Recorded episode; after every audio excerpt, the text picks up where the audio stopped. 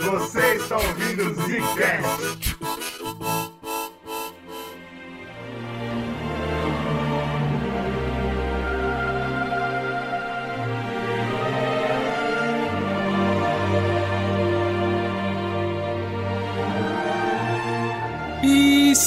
Começando mais um Zika, né? assistindo o bagulho, olha aí, a gente vai falar sobre o final de Roma, aqui é o Bruno, dei spoiler no Olá, começo. garotas, olá, rapazes. Aqui quem fala é Slow, Que, que isso? É romano isso? É, quase romano, Eu não reconheço essa língua slow. mais próximo de latim que a gente tem. Só pra quem pode. Olha isso. Ah, aqui quem falou é o Eugênio. E puta que pariu como essa pauta deu trabalho. a, gente Cara. fala- a gente sabia que ia dar trabalho, né? Eu percebi uma coisa, essa parte de Roma, a parte do declínio, a parte da, né, vai morrer, vai acabar, é a parte que eu, eu acho que a gente menos ouve falar, assim, né, na- nas histórias, na, na escola, enfim, eu acho que é onde a gente fala muito da parte cristã ali, da Constantinopla, aquela porra, bizantina, mas é bem, bem pouco falado, não, vocês não acham? Eu acho que é, Tem cara. muita informação que eu tava, pra mim foi 100% nova. Tipo, Por exemplo, caralho, olha isso. uma coisa que a gente conversou aqui até em outros podcasts de- dessa série foi como, ah, pô, revolta escravos, né? Revolta de escravos foi um grande problema pra Roma. E aí, estudando, eu descobri que foi, mano, foi uma, uma gota no balde de bosta que tava acontecendo. Os caras estavam muito fodidos, meu irmão. É, muito interessante. falam que é isso. um dos pontos principais e tal, mas tem muitos outros pontos também, Puta, né? sim. E aí, é claro, né? Uma parada que eu percebi é o seguinte, é tipo só uma... é um desfecho já sabido. Isso, né? Se você exato. escuta todos os podcasts, você tá falando assim, pô, mas daí não tem como dar bom, né? Não, pô. Do jeito que tá indo, só tem como afundar mesmo. Aí é verdade, aí afunda. E esse cast vai responder a pergunta pra você, ouvinte, que pensa assim: porra, por que, que os Estados Unidos ou a Rússia, né, gostam de Qual criar republiquetas Ah, em vez de expandir os seus territórios? Agora você vai entender, você vai entender o tamanho da merda que é controlar um país do tamanho do continente, cara. É, como, o Slo- como o Brunão falou, a gente já deu spoiler no último podcast, né? Que foi o ápice de Roma. A gente já deixou claro no final dele que agora era só pra baixo que ia mesmo e realmente só vai pra baixo. Porque se lá era o ápice, né, não tinha como subir mais. É verdade. o próprio aí, cast já é um bicho, spoiler caralho. mesmo, cara. Olha lá, caraca, velho, spoilamos, legal. A gente vai citar alguns poucos heróis que tentaram manter Roma, né? Mas basicamente o que a gente vai fazer é passar por 300 anos agora de queda, porque Roma não caiu em um dia. Roma caiu durante muito tempo. A gente decidiu juntar tudo no podcast. Séculos, Três né, cara? séculos. De merda. Mas por quê? Porque a gente sabe que é muita repetição. Vocês vão perceber isso também, então a gente fez o possível pra aglutinar essa ideia e deixar o mais legal possível, especialmente no final. Eu vou correr bastante com o fim, mas eu espero trazer umas informações aqui que vocês não conhecem. Eu espero, e acho que vai ser bem divertido. Então vamos lá, vamos cair matando. Honorable fathers of Rome, you have greeted me as a soldier who came in small triumph from the wars, and I thank you for it. But you will have a hard decision to make here today, and it must not be that I, as a soldier, swayed your vote. I ask, therefore, of Caesar that a man who is neither soldier nor senator, but a philosopher, a man of reason,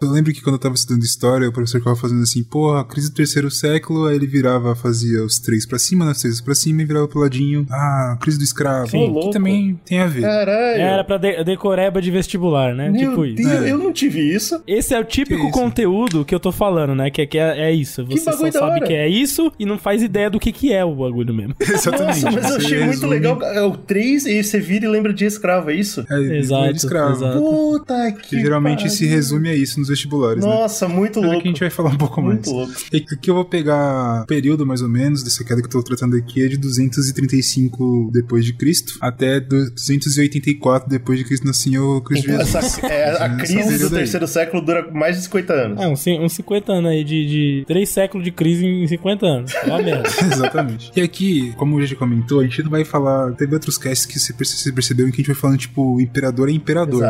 Exato. Então, porque a gente tava falando como foi a criação e como teve o peso de cada daqueles impera- imperadores. E também, mano, eram imperadores que estavam ali pra somar alguma coisa. Pois né? é. Aqui não. Aqui a gente vai pegar, sei lá, um período de 50 anos e teve, sei lá, quase 26 imperadores, tá ligado? Cara. É farra do boi, bicho. É tipo, o imperador em média fica dois anos. E não era impeachment, não, né? Não, era era. facada no bucho. É, se você falar que facada é impeachment, pode ser, né? Depende. Meu irmão, a cada dois anos você mudar de imperador de Roma é uma loucura da porra. Ah, não cara. significa mais nada o é título. claro, cara. ó, isso é em média. Você tem imperador que ficou 5 anos, por exemplo? Tem, mas tem imperador que ficou 2 dias também? Provavelmente tem. Então é aquela porra do maluco. Botou né? a coroa e dois tomou uma flechada na sequência. Exatamente. Mano, eu vou contar uma história aqui que é muito bizarra, mas vocês vão entender qual que é a brisa. Mas eu acho que antes da gente falar da, da crise do terceiro século, é legal a gente comentar, é, e até a gente vai tendo, vai fazer meio como se fosse uma recapitulação, re- caralho, a gente vai recapitular mais ou menos coisas que a gente foi comentando nos outros casts, tá ligado? Tipo, vocês vão vendo aonde isso vai dar. Tipo, antes de chegar no terceiro século, já tava cagado Roma em vários aspectos, só não tinha estourado ainda. Tava esperando, era, é um momento específico de ter imperador bem merda pra dar aquele tchan, tá ligado? A gente falou de bastante imperador ruim já também, que já ajudou bastante, mas enfim. Uma das coisas que é tido como, tipo, uma das coisas que foi tra- trazer essa crise foi o tamanho do império, foi o que o Slow comentou. Mano, Roma já era gigante. Tanto que no, no cast anterior a gente já viu imperadores falando assim, pô, acho que é legal de dar uma diminuída, hein? Pois é. Era muito grande, muito difícil de você controlar. A gente falou de província ali, né? imperadores que chegaram a pensar, porra, em vez de expandir, eu vou pegar o império que tem na minha divisa e vou atribuir pra ele o controle da minha fronteira, Pra pra eu, né, delegar é, Exatamente. burocracia, assim, Delegar é importante demais, né? E é era, gente era falou, né? burocrático, certo? Era, era grande e burocrático, essa que era a merda. Mas o maior perigo era realmente, como a distância era muito grande, as províncias que ficavam muito longe, elas criavam as próprias leis. Isso independente do império, né? E isso era um grande problema, porque aí, é o que a gente falou no podcast, por exemplo, tinha hora que três, quatro pessoas se, de- se declaravam imperador. E ninguém nem sabia que o outro tinha declarado. Aí Era uma palhaçada. Porque a pessoa assim, É, não porra, tinha que celular, 10 né, aí que não tem rei, hein? Vou virar, vou virar. Tinha o Sou eu. WhatsApp, era foda, né, bicho? O cara, ah, sou imperador, aí ficava dois anos viajando, chegava e falava, tinha imperador. Eu falava, ué, que isso? Exato.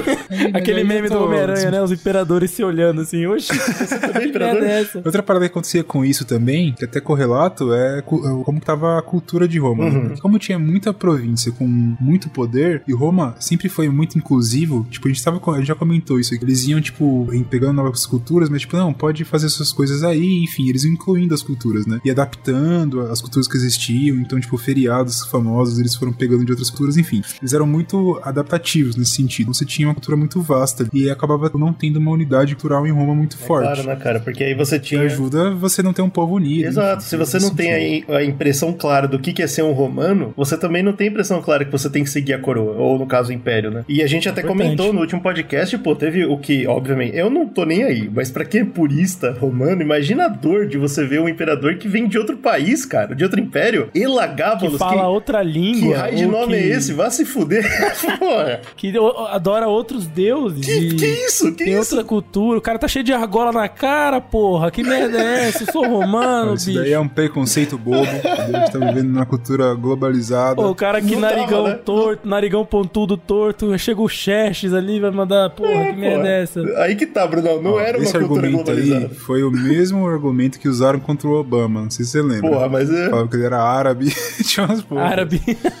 Outra parada também que tava acontecendo era uma separação entre leste e oeste. Porque tem Roma ali central, vamos dizer assim. Você tinha as legiões que iam pro, pro leste pra conquistar, iam pro oeste. E com o tempo, essas legiões que tinham lá os seus generais, eles iam ficando muito fortes e estavam lá naqueles outros locais, tá Uhum. ligado? Tipo, pô, tô muito bem aqui no Oriente. Pra que, que eu vou voltar pra porra de Roma fazer É. merda lá? Eu tô aqui, tô de boa. Eu sou quase Só que, um- mano, tava de um boa, cheio né? de exército. imperador tá? O poder do exército em Roma mesmo não tá tão forte assim. Porque se os caras de um cara lá do leste, um general pesado, com um exército muito forte, e juntar com outros caras ali e falar, pô, foda-se, Roma vai fazer o quê? Fala, ih, rapaz, agora também, né, bicho, fazer. Então, tipo, descentra- descentralizava também o poder do exército, porque esses generais em locais separados de Roma e vivendo a vida deles lá. O Oriente, além disso, é uma coisa que acaba impactando. Ele tava muito grande, com bastante generais e coisas assim, impérios sendo formados, o cacete, várias províncias gigantes no, no Oriente, e o Oriente ele tinha mais pessoas. Isso quer dizer que eles tinham não só mais exército, mais pessoas pra lutarem ali e morrerem, como também tinha mais braços pra trabalhar, Ah, sim. tá ligado? Pra, sei lá, plantação, mano, o e- que, que seja, eles tinham mais E pessoas. assim, é claro que os olhos da história são eurocêntricos, mas se você parar pra pensar, no Oriente tinha o, o Império Sassânida, que era extremamente mais interessante que o Império Romano, cara. Não sei se era mais, assim, Não, Tem Ou muitos impérios milenários, né? O próprio chinês. Mas o- é Exato. É, foda tipo, mesmo. todo mundo tava. ah, É, é o que o Brunão tá falando, né? Não é por acaso que tinha muita gente lá. É porque muita coisa tá rolando no, no Oriente. E Roma meio que foi, ficou de lado, cara, essa história. Outra coisa também que era que você pode colocar colocar como um ponto que tava começando a foder Roma pra chegar no século III e cagar, é aquela sucessão bizarra que a gente. Mano, você viu os casts, você sabe que a sucessão era meio a caceta, assim. né? O cara tinha uma parada meio bonita de você apontar um cara pra te suceder e você falar, pô, ou esse cara é meu filho mesmo, ou esse cara eu vou adotar ele pra ser tipo um filho meu e ele vai me suceder, eu preparei ele e tal. Tinha outros que era meio tipo, pô, esse aqui é meu filho mesmo, ele é um merdeiro, mas foda-se, cômodo, por exemplo. Tinha outro que o Senado falava assim, não, pô, vai ser esse cara aqui porque o Senado queria entrar no poder, então a sucessão também é uma coisa que acabava ajudando pra imperadores péssimos e cagando Roma aos poucos. E é tá interessante isso, eu acho muito importante a gente lembrar disso pra você que conhece gente que não que é contra voto, por exemplo. Ah, eu não, eu não gosto de votar. Porque é isso, o povo romano escolheu não ter decisão, né? Eles tinham capacidade de eleger um líder, eles falaram, não quero isso,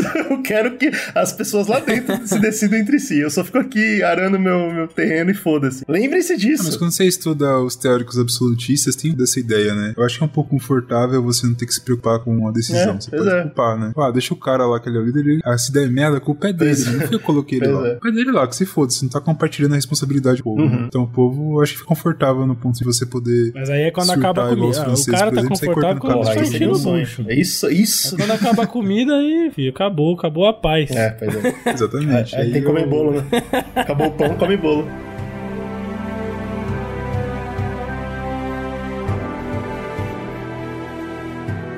Outra coisa também que já tava fudendo em Roma há um tempo era a parte financeira. A gente comentou algumas coisas, lembra tipo do, do Nero. Eu acho que o Nero ele representa bastante o descontrole dos imperadores. O cômodo também era muito doido assim. Porra, faz uma estátua de ouro aí nessa merda, foda-se. Ah. A gente até comentou sobre aquela parada que eles alteravam os pesos de prata e ouro nas moedas, enfim, eles mexiam de maneira completamente Paulo Guedes, assim, cagava na economia completa, assim, do bagulho.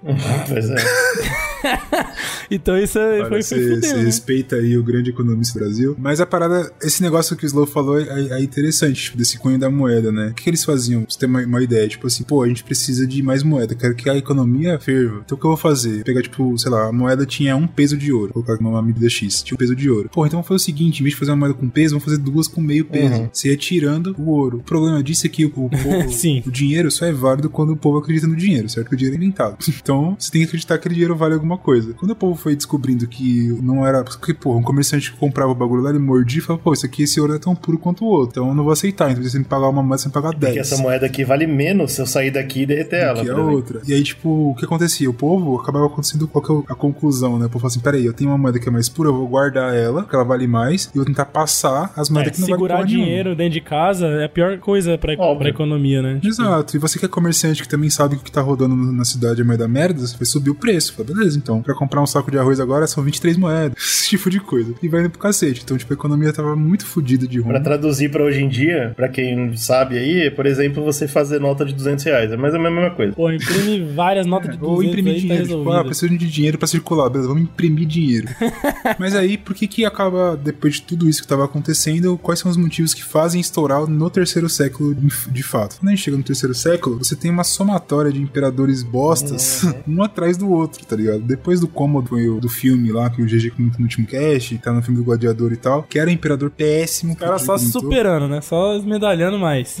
Virou moda, né? Você acabava tendo, tipo assim, porque antes em Roma era como? Tinha um imperador meio merda, vinha um cara dava uma arrumada, aí vinha outro cara, pô, mantinha, aí vinha um cara que cagava de novo, aí vinha um cara medíocre, o cara bom, ele dava uma É variada. igual o Windows, né? Um bom ou um ruim, um bom ou Exato, ruim. ia variando. O problema é quando você começa a ter um ruim, depois você tem um pior, depois você tem um pior ainda, aí tem um, ah não, esse aqui não é pior ainda, ele é só ruim mesmo, aí vem um péssimo, aí vai indo assim. Nossa, parece o Então, Brasil, exatamente, né? porque ficou o quê? Ficou como se fosse. é, eles sabiam, todo mundo sabia que Roma ia quebrar, não era mais um segredo. Então, é, não era a fita de que esses imperadores eles entravam pra fazer o bem, eles entravam pra pegar o deles, antes que tudo fosse pro cacete. Exatamente como É, a gente eu acho vê que tem um pouco no Brasil, pegada tá assim, ligado? mano. Então é claro que foi piorando, porque esses caras ele queriam entrar, encher o bolso e ir embora. Pronto, né? E deu, deu certo pra caramba pra eles. É, não sei, depois viviam um pouco, no final das É, contas. eles viviam um pouco, mas a família saía de boa, né? Por exemplo, aí o 01, 02, É. 03 comprava carro. Vivia Comprava pouco. cara. Mas o pouco que vivia Era era, bem, era né, bom. bicho? era bom. É, isso aí é uma coisa a se pensar, a se pensar. Outra coisa também que eu acho que influencia bastante era porque a sucessão que era entre aspas biológica funcionava às vezes, né? A gente comentou que às vezes não, mas às vezes sim. Que era aquele rolê de você apontar um cara de confiança, um cara que você treinou, tinha umas coisas assim que acabavam funcionando. Mas agora, como o exército estava com um poder muito extremo, igual comentando em cima do militarismo, tava gigante lá em Roma, a gente foi comentando pelos casts como tava aumentando isso, dá muito dinheiro, muito poder e tal, acabou virando uma coisa meio Big Brother, tá ligado? Tipo, quem que é o general mais famosinho da, da, da época? Ah, é o fulano. Então esse fulano quer ser imperador, eu sou imperador, ele mata o outro e vira. Aí outro cara é mais popular, ele junta o grupo ali, pô, mas eu sou mais popular que aquele cara, vamos matar ele e virar eu. E aí foi pro cacete, não é à toa que a gente teve, sei lá, tantos, tantos imperadores em um período tão Mano, curto de eu tempo. acho tá ligado? honestamente que só quem sabia disso mesmo é a galera que escrevia história. Porque eu acho que o povo nem tava sabendo, mano. Provavelmente o povo passava 50 anos sem saber que mudou alguma coisa. É, pode ser. Mas eu acho que também o povo, né, não que o povo tivesse influência em porra É, nenhuma, mas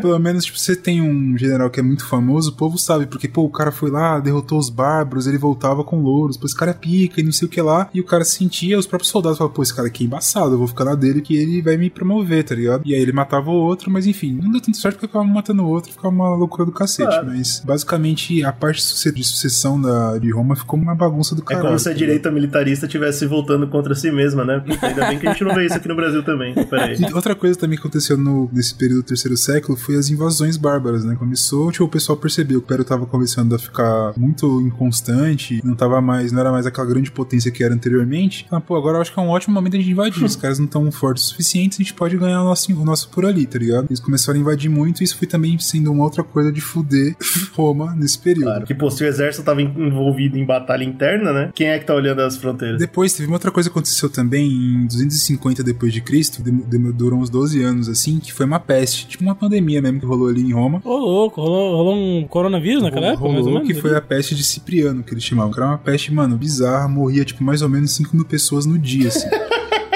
Afetou ali a, a parte de Roma. Tem um, tem um cara, eu acho que ele é um religioso, que ele escreveu uma parada assim, tipo, a descrição dele, que eu, se eu achar aqui, eu deixo deixar no, no link pra vocês lerem, mas é uma parada é, muito bizarra, assim, que era um bagulho nojento de peste. Galera fudida na rua, nego morrendo aos montes, e ele verifica, ele, tipo, ele tem uma visão religiosa, acho que até otimista do- da parada, que vem, caraca, a gente tá passando por essa parada porque depois tem uma coisa melhor. e ele uma coisa Tadinho, né? Religiosa, Puta. mas, enfim, foi uma coisa Errou, que também né? afetou muito. Errou legal.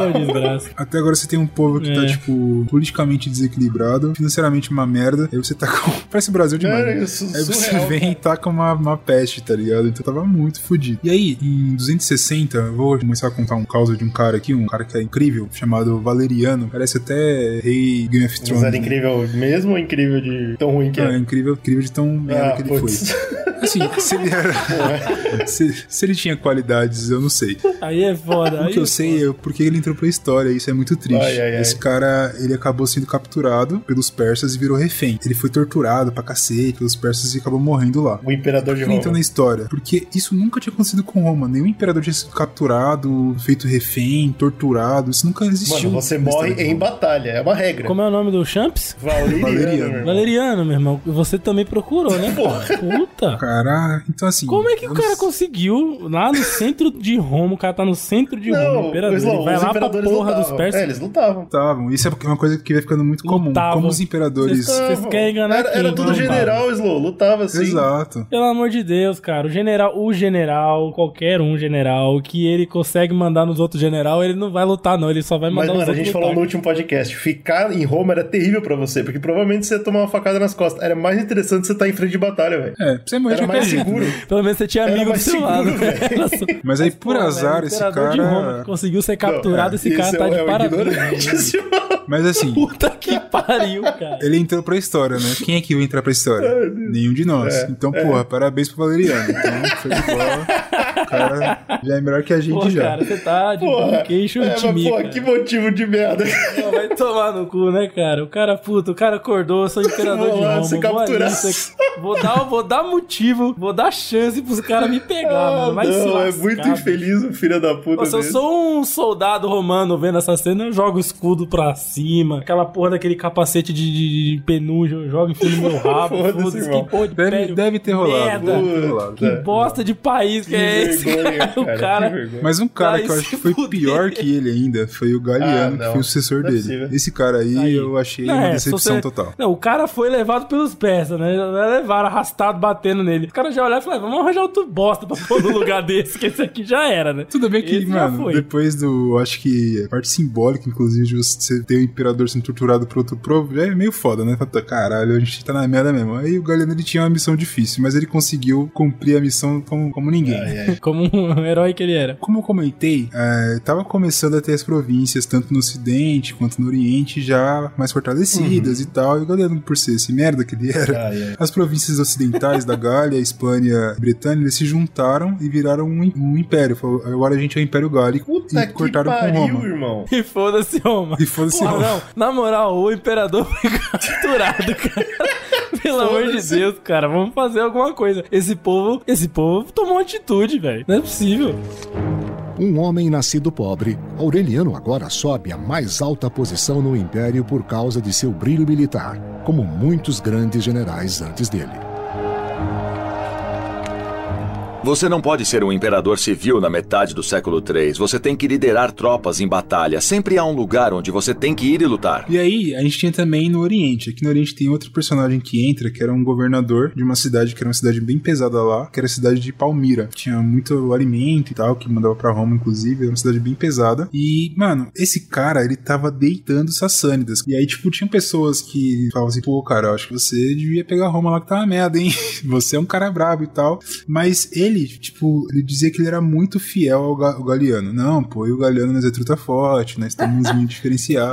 É esse bosta feliz. Tá junto, para com essas ideias, não sei o quê. Mas por que, que surgiu esses rumores, né? Ele, depois de um tempo lutando contra os Sassânidas, ele meio que se autodenomina Rei dos Reis. Hum, E aí dizem que ou era ele querendo de fato virar o imperador de Roma e tal, ou é que ele tipo, fez uma, uma piadola com os Sassânidas, que, que os Sassânidas falavam assim, né? O imperador dos Sassânidas ele dizia que ele era o Rei dos Reis. Ah, tá. Como ele derrotou várias vezes os caras, ele falou, pô, se eu tô derrotando o Rei dos Reis, o Rei dos Reis sou eu. É, entendi. Era Então, mais, era mais tipo assim, eu sou o Tem imperador essa, dos Sassânidas, né? Eu não tô. Ou era uma É, eu piadola vou- que ele fazia. aqui. eu Pô, mas é- vocês têm que lembrar. tinha muita intenção aí por A trás. gente tem né? que lembrar de, acho que dois podcasts atrás, quando o Brunão falou de Trajano, velho. Vencer os Sassânidas era pré-requisito pra você ser um grande imperador de Roma. Então, se esse cara tava batendo nos Sassânidas, provavelmente muita gente queria que ele fosse imperador. Faz sentido. Eu não duvido, não. É. Eu acho que se ele fala assim, eu quero ser imperador. Fala, opa, show, entra aí. Mas enfim, a política da época lá não foi o que rolou. E o que aconteceu com ele? Ele acabou sendo assassinado Pô. e morto, né? Como todos os imperadores de qualquer lugar naquela época, Aí. pelo visto. Nice, Porra, nice. E é claro, pra gente não perder o costume, vai entrar sempre a mulher Ai, ai, na ai, história romana ali, que é o quê? Provavelmente foi ela que matou, Claro. toda aquela parada. E ela tinha um filho, né? Um molequinho lá junto com o rei de Palmira. E aí ela falou, pô, Ah, foi aí que nasceu a Palmeirinha, mas O cara, ele é um criminoso, né? Exatamente. Foi um eu criminoso. vou chamar ela assim agora. A Palmeirinha. Ela tá viva desde então, porra. Palmeirinha que ficou viúva ali, né?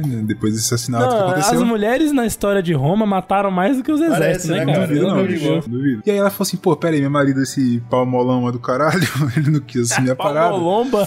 Mas, como eu sou braba, tem esse moleque que é meu filho, como sempre, quero ter só meu filho no rei, enfim, aquela parada toda, Game of Thrones usou isso aí também, quem nunca usou, né? Na história, aparentemente, todo mundo. Eu falo agora que meu filho é o imperador de Roma e pau no cu de todo mundo, e esse aqui é o Império de Palmira, porra, não sei o O quê. Império aí, de ou seja, Palmira. Tá bom. ou seja, Roma Ela também agora... escreveu uma carta e assinou com o nome do morto? Provavelmente, Deve provavelmente. ter dado muito certo. Ah, eu adoro essa tática, cara. tática adoro é chegar com a perfeita. carta depois do cara morto e falar que a assinatura Assinatura dele. Deve ter dado do muito certo, porque a gente leu em quantos livros de história o Império de Palmira, né, pô? Importantíssimo. Não, durou- não vai durar muito tempo, grandioso, não. Mas grandioso. enfim, ela tentou, né? E aí o pessoal ficou nessa. Então, o grandíssimo Galiano ele conseguiu o quê? Que quebrar o império no Ocidente e no Oriente. Parabéns pra ele.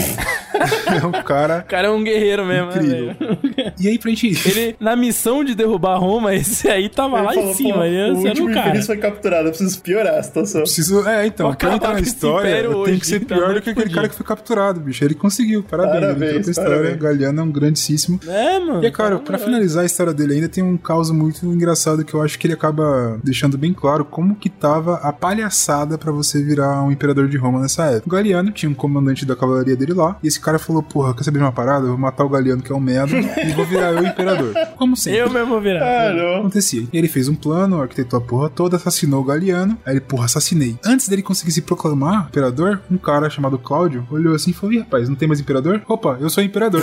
e ele virou antes do cara que matou o imperador. Nossa, velho.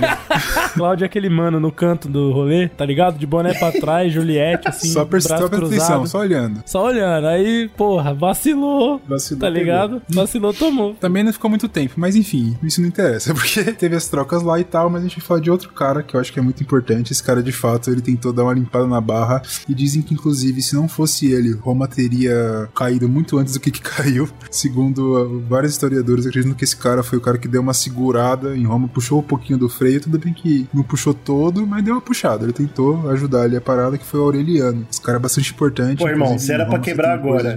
Se era pra quebrar agora e vai quebrar comigo daqui a 200 anos, esse maluco deu uma segurada boa no freio. Não, pô, o bagulho tava bem Porra. encaminhado pra quebrar, inclusive, né? Ele foi lá e aguentou na força O bagulho da- tava, da- tipo- do que, que foi? Foi política, foi ódio, o que, que ele fez? Ah, acho que foi mais no ódio mesmo. Ele bateu legal.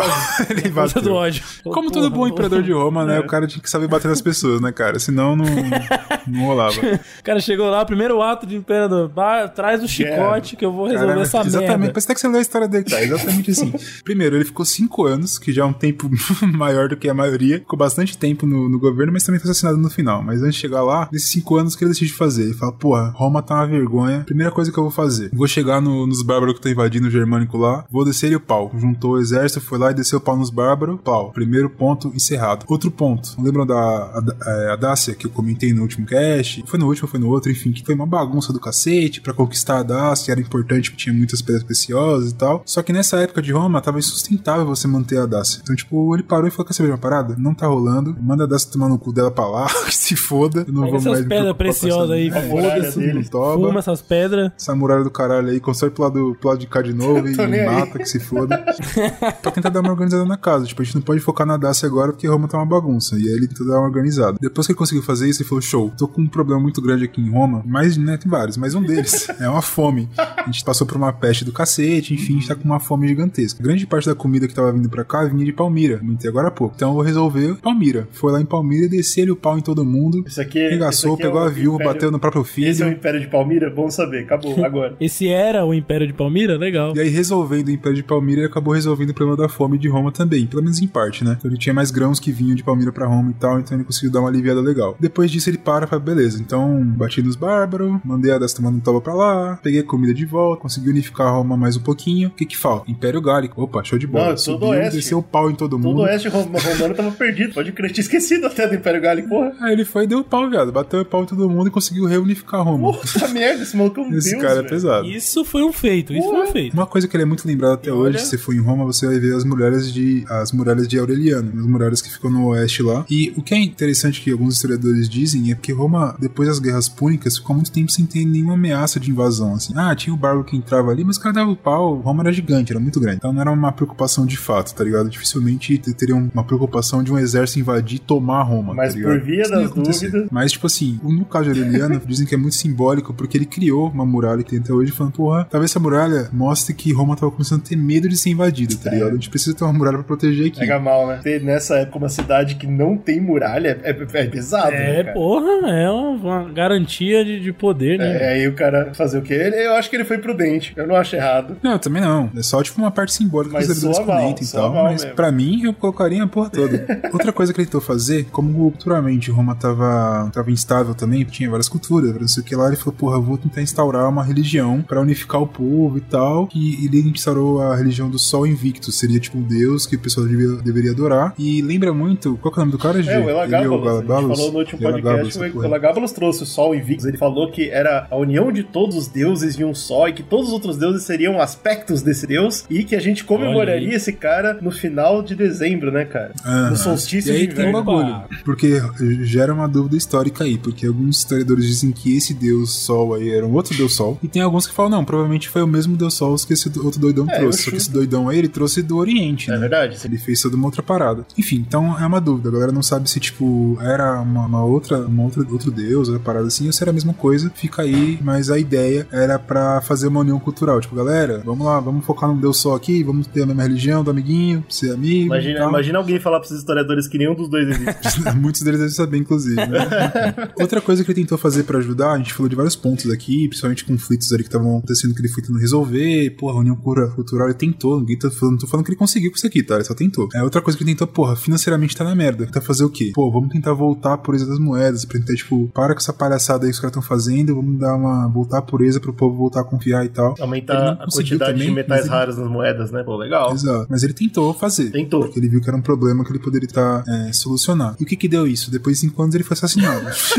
Como sempre. Ah, yes. E aí morreu. Valeu, valeu, pô, valeu. Aureliano. O que eu- Tá bom. Aureliano. Tá bom. o que eu achei interessante é porque depois da morte dele, não sei se foi porque ele foi tão impactante, enfim, mas depois da morte dele, o exército, ao invés de um outro general pica falar assim, ah, deixa eu assumir essa porra aqui, e foda-se, o exército parou e falou assim, peraí, Senado, loucura, Senado, escolhe um novo imperador aí pra gente, na Ô, moral. louco. Que E isso? fazia tempo que o Senado não tinha esse poder de escolher, mas Que doideira, o exército pediu pro Senado escolher um imperador. E o Senado escolheu, o cara chamado Tácito como imperador. Por que, que é importante falar disso? Porque foi o último cara que o Senado Puta. conseguiu eleger. Depois disso, Eles tiveram uma chance e não deu certo. não deu certo. Foi a derradeira, né? Puta, nossa, nossa tentativa final aqui. Vamos fazer Eles acontecer. vacilaram, né, bicho? Opa, então E agora, final- agora morreu a democracia de vez, né? Até a gente vem falando já de várias. Faz tempo que morreu a democracia, mas ainda existiu o Senado. Agora o Brunão acabou de marcar quando o Senado perdeu totalmente o valor. Foi agora. É, o Senado agora era só, puta, meramente ilustrativo, né? Show. Não tinha poder Maravilha. real em Roma nenhum. Maravilha. assim, era triste mesmo.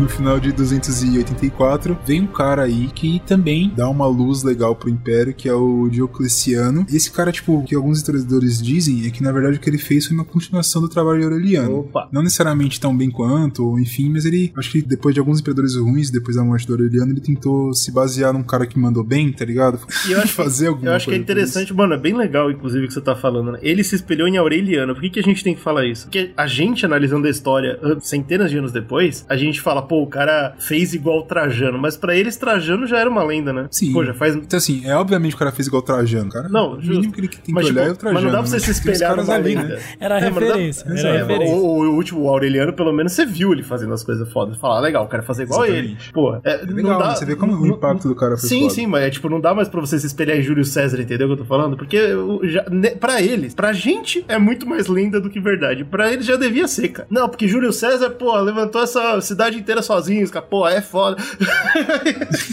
Pô, É, eu acho que era. Porra, tô conseguindo levantar um poste sozinho, imagina a cidade, Então é caralho. interessante isso também. Imaginar que até pra eles, Roma já era uma lenda. É, é muito louco Sim. isso. E o que eu acho legal, tipo, desse período todo, que tem algumas coisas que vão ficando na nossa cabeça que vão, vão entrar. É, o Slow vai explicar um pouco melhor, mas eu vou entrar um pouquinho no que, que o Diocleciano fez, das consequências do que teve até agora, tá ligado? Uma coisa que tava ficando bem clara é, nesse, nesse período era que, tipo, Oriente e Ocidente estavam coisas muito diferentes. Culturalmente, eles não estavam mais tão ligados. Então, isso é uma coisa que vai ter impacto grande agora no, nesse novo império que vai surgir. Ah, mano, não dava, não dava pra lidar, velho. O império é muito grande. Simplesmente não dá. Outra coisa que tava fudido é que Roma, ele não era mais o centro do poder. Por quê? O Senado, que era composto pela elite, por exemplo, tava totalmente fudido. Não era mais nada. A religião também, que era uma coisa que era importante pros romanos, tinha uma parada forte e foi se desfazendo. Tem outros deuses entrando agora no bagulho, ninguém sabe o que, que é que e tal. O grosso dos exércitos, por exemplo, que estavam ali em Roma, eles vinham de outras províncias que acreditavam em outros deuses. Enfim, isso sem comentar ainda do, do cristianismo, que também vai ser uma coisa que vai entrando aos poucos. E o foda é que quando o cristianismo começa a pegar, quando ele vem, você tem um povo extremamente heterogêneo, Uhum. você tem uma religião, o cristianismo, que é uma religião que ela, entre aspas, né, claro, tem que ser bem entre aspas, hoje em dia, se, acho que se um historiador que tava falando essa porra de Roma visse hoje em dia, ele ia ver que não tem nada a ver. né? É, pois é. Quando você tá vendo na história, o cristianismo em si, como religião, ele não tende a separar povos. Não, ele né? abraçava Uma coisa todo muito- mundo. Mas nessa Ele época. abraçou todo mundo. É igual Exato, um exato. partido político, cara. Nessa época o cristianismo tava crescendo,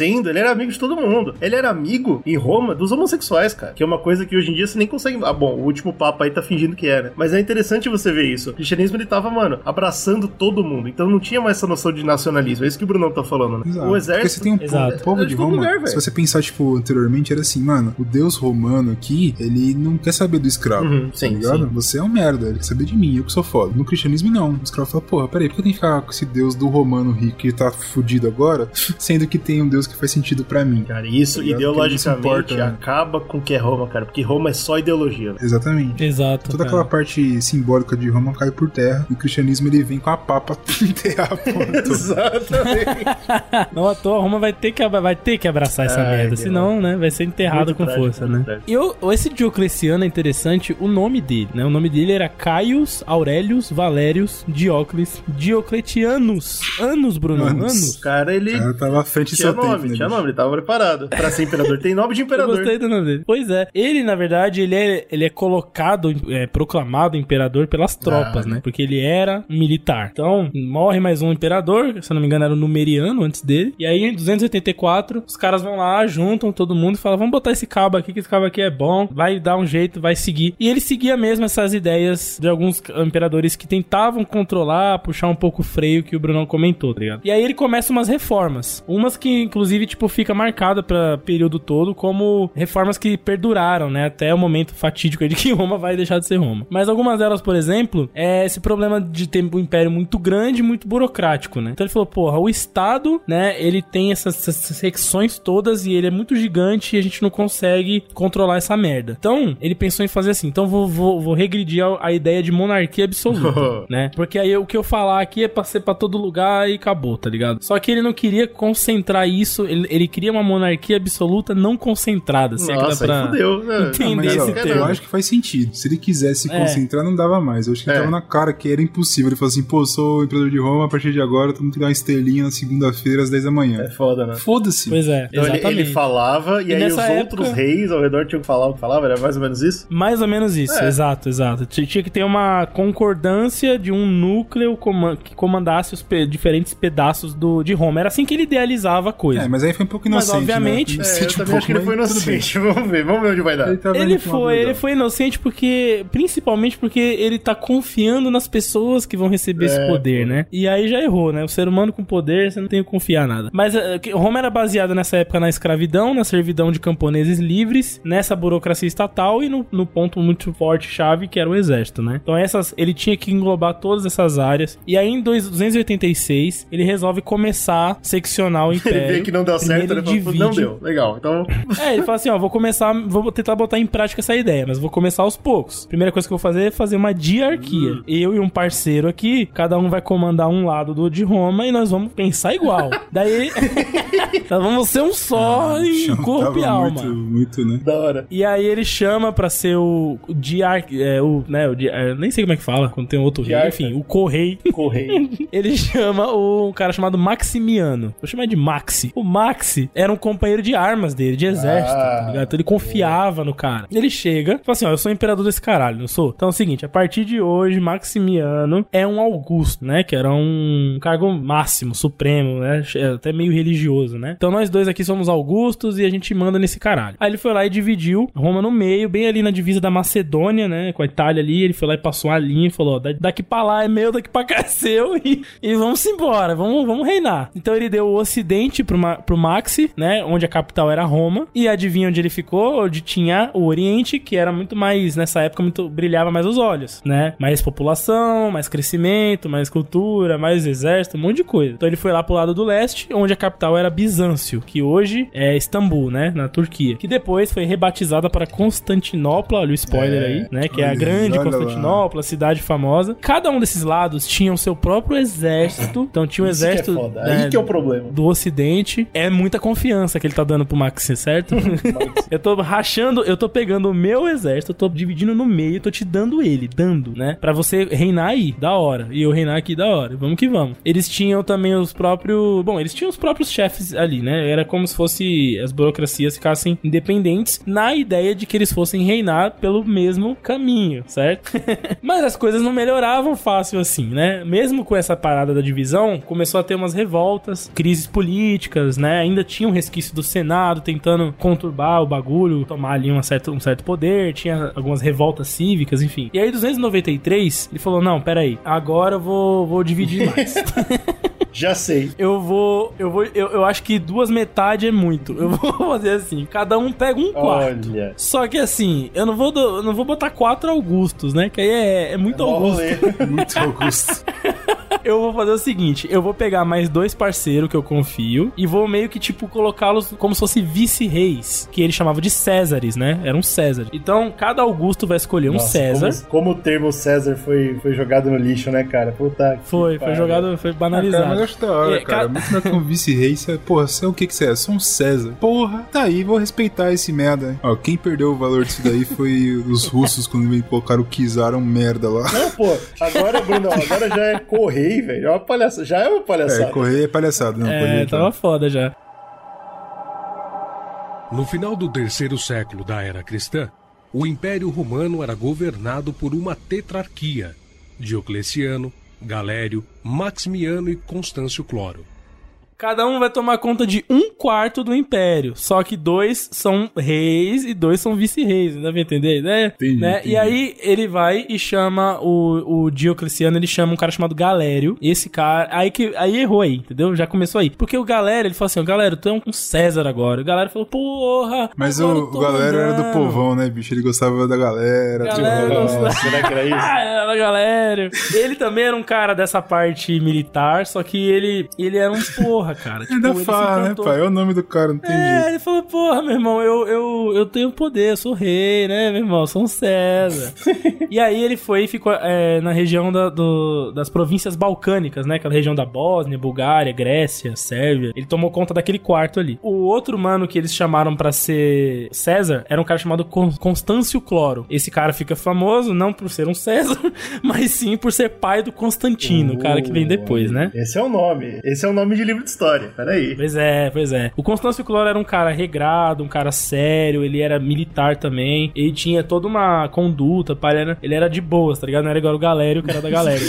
e o Constâncio recebe a Espanha, né? A Espanha, Gália e a Britânia. Aquele ladão lá e. Ó, demorou. Que é vambora, um presente passinho. grego, né? Porque a O gente tem que lembrar que a Galha é. É o pior É pedaço, certo?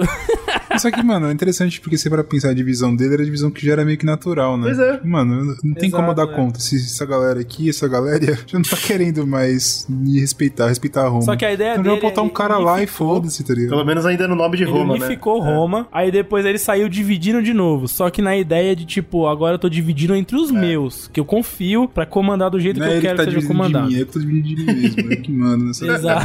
O famoso corno manso, né, bicho? Puta. Ele pensa nesse bagulho da sucessão, né? Ele fala, porra, sucessão é foda, né? Porque meu filho não necessariamente tem capacidade de ser um bom rei, um bom imperador. Caralho, Né, pô, porra? esse, esse cara devia ser o imperador do mundo mesmo. Porra, ele botou o a mão na cara consciência, né? visão além do alcance. Porra, obrigado, cara. Aí ele cria um sistema que é o seguinte: ele e o Maximiano co- coordenando, reinando juntos, eles ordenam que a cada 20 anos o Augusto dê pro César o cargo de Augusto e o, e o novo Augusto escolha um novo César. Não Aí, necessariamente por, por prole, né? Mas só por indicação mesmo. Tipo, ó, você vai ser. Você é um cara capaz e você vai, vai, vai entrar nessa sucessão e tal. Nossa, não então o por, campeão, por filhos. além de gerar uma tetrarquia, que eu não sei se rolou outras no- na história humana, imagino que sim, mas porra, é raro. Ele ainda montou um sistema pra manter a tetrarquia em ação, pra sempre. Exato, exatamente. Exatamente. Puta, guerreirinho pra Bichinho caralho. focado. Porra. E aí, no ano de 297, é aí que eles vão mostrar o poder da tetrarquia, né? Vamos, vamos fazer Opa. então Então eles entram Quando em vai mostrar o ação. poder da parada. Não. Mas Deve esse ser bom. ano eles até conseguem, no, no ponto de vista bélico, eles até conseguem avançar. Porque eles são todos guerreiros, né? Todos do exército. O Galério, ele vai no Baixo Danúbio e expulsa os Godos, que eram um povo que tava lá dando problema já há muito tempo. No ano seguinte, ele consegue vencer os, os Sassânidas, né? Também que era uma Caralho, coisa foda. Pô, o galera era pesado, Já tá então. bonito. Tava zoando É, o cara. não, de aqui, guerra tá todo mundo aí entende. Você tem que entender que de guerra. É, agora de agora administração. generais, é... né? é, exato. De administração de história. Agora, Ele será tam- que o soldado tava feliz? É isso que ninguém pergunta. Ninguém sabe. Agora, ele também consegue expandir um pedacinho do território no Kurdistão, é, onde é o Kurdistão hoje. Então, o Galério, ele bate nos cabras que tá na região e ainda ganha espaço, né? O Diocleciano, ele, ele barra a revolta de Alexandria, que acontece. E tinha um cara que tava tentando é, usurpar ali. Não, eu vou virar imperador daqui dessa porra, não sei o que. né, Naquela, na- lembra aquele velho papo, né, que tinha? Ele chegou lá e acabou com essa porra pra não ter mais, né? Não ter mais esse tipo de conversinha, tipo, ah, vocês vão ficar se levantando aí, criando o imperador da noite pro dia. Porra nenhuma. Isso é uma coisa que os imperadores erravam muito, que é deixar esse povo falar. Acho É, que o, então. Ma- o, o, Ma- o, o Max, ele foi esperto nesse sentido. Você tem que cortar logo. Abriu a boca, já mata, porque É, aí... quem fez o isso foi pessoal... o, o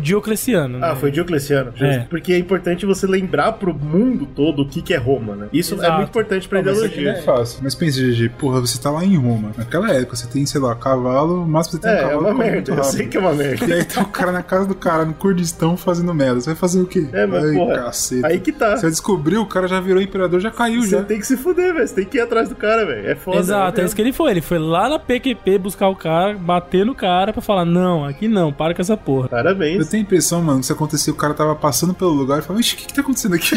Rapaz, o cara tá se levantando, ele dava um pau Ah, no não, aqui não. Pode ser, pode ser também. O Constâncio, ele conseguiu recuperar a Bretanha, que tava perdida ali naquela época. Tinha um cara chamado Alecto, inclusive, que tava tomando conta, porra, mandando Roma tomar no cu e tal. Ele vai lá, bate no cara também, pega a Britânia de, Britânia de volta. E o Maximiano, ele também termina com uma rebelião da Mauritânia. Então, todos eles conseguem... Caralho, no- os quatro no- conseguiram vencer, cara. Isso, isso é incrível. é, todos eles no sentido bélico, eles vão controlando, né, a regi as regiões. E aí, eles, pra poder selar, né, esse momento da tetrarquia, eles criam, mandam criar vários monumentos que existem até hoje, né, nas regiões lá da Europa, na Turquia, tá, enfim. E elas serviam como um tipo de propaganda política mesmo, pra mostrar que, tipo, ó, a união da tetrarquia gera uma estabilidade no império, esse tipo Com de certeza, coisa, né? com certeza. Pois é, mas nem tudo eram flores, né? Porque Porra. tem esse Porque a período. gente tá falando da queda de Roma, né? Fala- Exatamente, afinal de contas, a gente vai falar da merda. Porque o que acontece? Eu tava confiante que ia dar certo, caralho. Tava tudo dando certo. A- até, até então, né? No começo. Até dar errado. Até né? dar errado. Acontece Porque aí o que bastante. acontece é que vem um período meio turbulento em relação a certa religião nova que tava surgindo, que era um tal de cristianismo e tal. E tava, e, e como o Brunão falou, tava crescendo no exército, tava crescendo no povo, tava começando a fazer parte, né? E alguns pedaços ali, principalmente no Mediterrâneo, cara, a galera navegava de um lado pro outro e espalhando a palavra do Senhor, entendeu? Até aí, é, os cristãos estavam seguindo. Vambora, vambora, vamos continuando. Eram mais ou menos 50 anos aí de, de prosperidade, vamos dizer assim, da palavra, do, do cristianismo, né? Espalhando igual rato, né? Pra quem pegar a Ex- referência aí da música do Ghost. Exatamente. E aí, Porra, entre- falou de Ghost aqui no, no podcast que eu tô participando, é sacanagem. Eu até achei um artigo que eu posso deixar aí pra galera ler né, com mais detalhes. É, em paralelo a essa parada da tetrarquia, rola em 303 o que eles chamam de a última perseguição aos cristãos. Olha que Porque- triste, puta, aí não. Vamos, vamos fazer a próxima perseguição. Será que rola a gente tentar fazer a Que aí depois trocou, né? Depois era eles que perseguiam, mas enfim. Pois é. É, o que acontece? O Diocleciano, mano, de repente ele chega no ano de 303 e ele fala assim: Ei, galera, é, reis, Césares e Augustos, eu quero fazer um édito. O édito é tipo, era o que eles chamavam de um decreto, né? Alguma coisa assim. Um decreto. é. Que ele fala: Eu quero pra matar essa raça baixa de cristão. Olha, cristão. que eu quero limpar o meu império dessa merda. Puta que pariu. E aí os caras, calma, porra, que isso, deixa os caras, os caras estão consumindo aí, comercializando também, entendeu? Os caras estão navegando. Deixa, não, que porra é essa? Diz, né, diz ali os historiadores e tal, que, que o, o genro dele é, não gostava de cristão e fa- fazia a cabeça do Diocleciano e que Boa. Era pessoa boa, pessoa sagaz. o Galério, que era o César dele, é, também falava, bora, bora derrubar, bora bater fofo nesses caras, né? E aí, como desculpa, ele vai e acusa os cristãos de colocarem fogo num palácio da Nicomédia, que rolou essa parada e não, não achei nada explicando o que, que foi Os que nomes, aconteceu. os nomes estão tão difíceis hoje, cara. Tá, Eu vou, tá vou loucura. segurar, tá? Eu vou tentar aqui.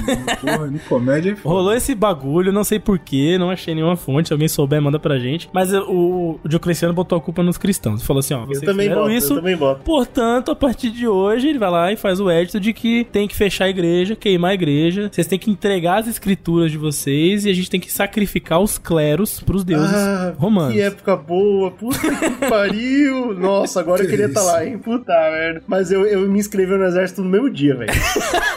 Eu juro Bom, pra vocês, eu saía Isso na no hora e ia lado pro exército. oriental, certo? No lado que o Di- Diocleciano manda. No lado que o Maximiano manda, o ocidente, ele fala assim, é, pero no mucho. Entendeu? ele chega e fala assim, ó, esse édito aí, bota pra valer. Bota, porra, eu sou um Augusto, irmão gêmeo do Augusto de lá. Sou irmão é puta Porém, porém é o seguinte, né? Eu vou mudar aqui a minha ação. Em vez de matar, sacar, bater, eu vou cobrar um imposto, tá ligado? Ah, Nego falou, Jesus, toma, taxa ele. É bom que a gente enche o cofre, né? Então ele já muda a conduta, né? Outra coisa que o Constâncio, que era o César dele, fazia, né? de- Seguindo a ordem desse Augusto e não do outro, ele falava assim: ó, o seguinte, pegou o cristão falando coisa na rua aí, Jesus, leva ele pro templo de Júpiter e obriga ele a rezar. Pronto, tá bom. Aí libera o cara, ligado? Não precisa bater, não precisa fazer mais nada. Então eles, eles pegavam os legionários e ficavam mandando, tipo, vigiar, tá ligado? E Eles aí. não sabiam que cristianismo é uma doença, né? Que não cura. Do lado de lá, matando legal, cristão, massacrando o cacete. Do lado de cá, né, tipo, cobrando imposto, enchendo o saco dos caras e tal. E isso gerou um desgaste, entendeu? Na tetrarquia. Porque você tinha várias coisas pra comandar, pra tomar conta, pra olhar. E essas palhaçadinhas de, tipo, como tratar os cristãos e como olhar pra isso, gerava é, farpas desnecessárias entre os Augustos e os César. Então, começa a- o, cristo- o cristianismo Ah, o que- começa o a que ir... me cheira? O cristianismo começa a entrar na história de Roma e bagunçar. O que me né, gera a organização problema dos é que, caras. por enquanto, acho que por enquanto eles até conseguem pegar pro soldado e falar assim, soldado, vai lá e bate no cristão. O problema é quando você tiver uma maioria de soldados um grande número de soldados que são cristãos. Tem isso também. Se falar, soldado, vai lá bater no cristão, você vai fazer, peraí, será que eu vou bater no cristão? Mas eu sou cristão, por que eu vou Pô, bater é no cristão? foda, né, meu irmão? É foda. Que vai ficando Padre, eu complicado posso, pros eu próprios posso caras, bater, mano. padre? Padre, não, se você bater, você não vai pro céu. Ah, então não vou bater, padre. Porra. Caralho. Puta Bom, que enfim. pariu.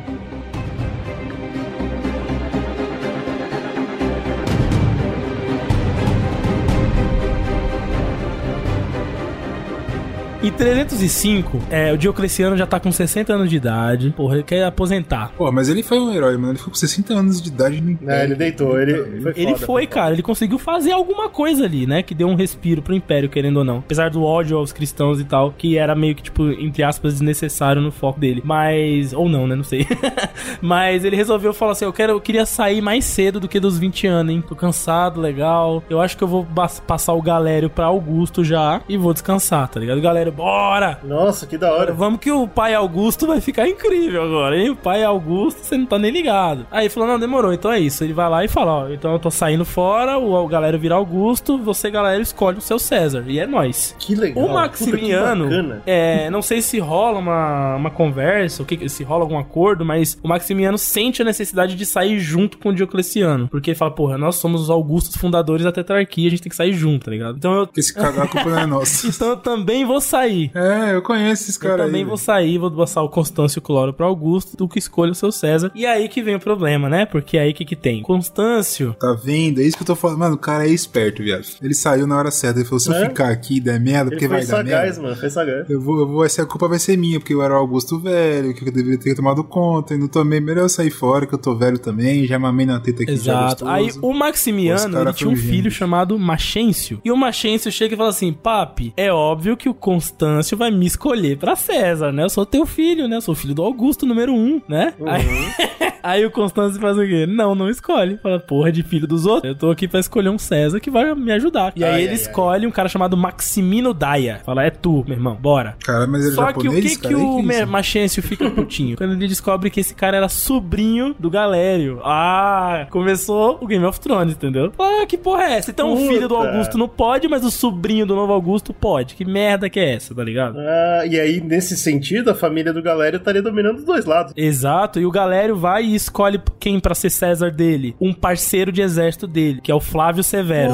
O, o Galério, só no papinho, só na zoeira, o cara meteu o Guerra dos Tronos Meteu, total, cara, ele passou velho. a mão. Né? Caralho. Ele tinha como aliado o Constâncio Cloro, ele tinha Puta merda. Ele tinha ali o sobrinho dele e o amigo dele, tá ligado? Como o, o- é, Césares, né? Da tetrarquia, três era dele. Exatamente. Nossa, esse maluco Caralho. deitou, E- velho. Tá louco. O cara era um gênio do Game of E a- Thrones. o que também deixou mais puto ainda a galera é que esse cara que ele escolheu, que é parceiro dele de exército, o Flávio Severo, ele era muito famoso por ser um beberrão, um cachaceiro merda. E a galera falou, Esse porra. preconceito de Roma aí é falam chato, assim, hein, pô, bicho? meu irmão, eu aqui, eu querendo ser imperador, César, Augusto, caralho, os caras escolhem esse Zé cu. E aí fica essa merda, tá ligado?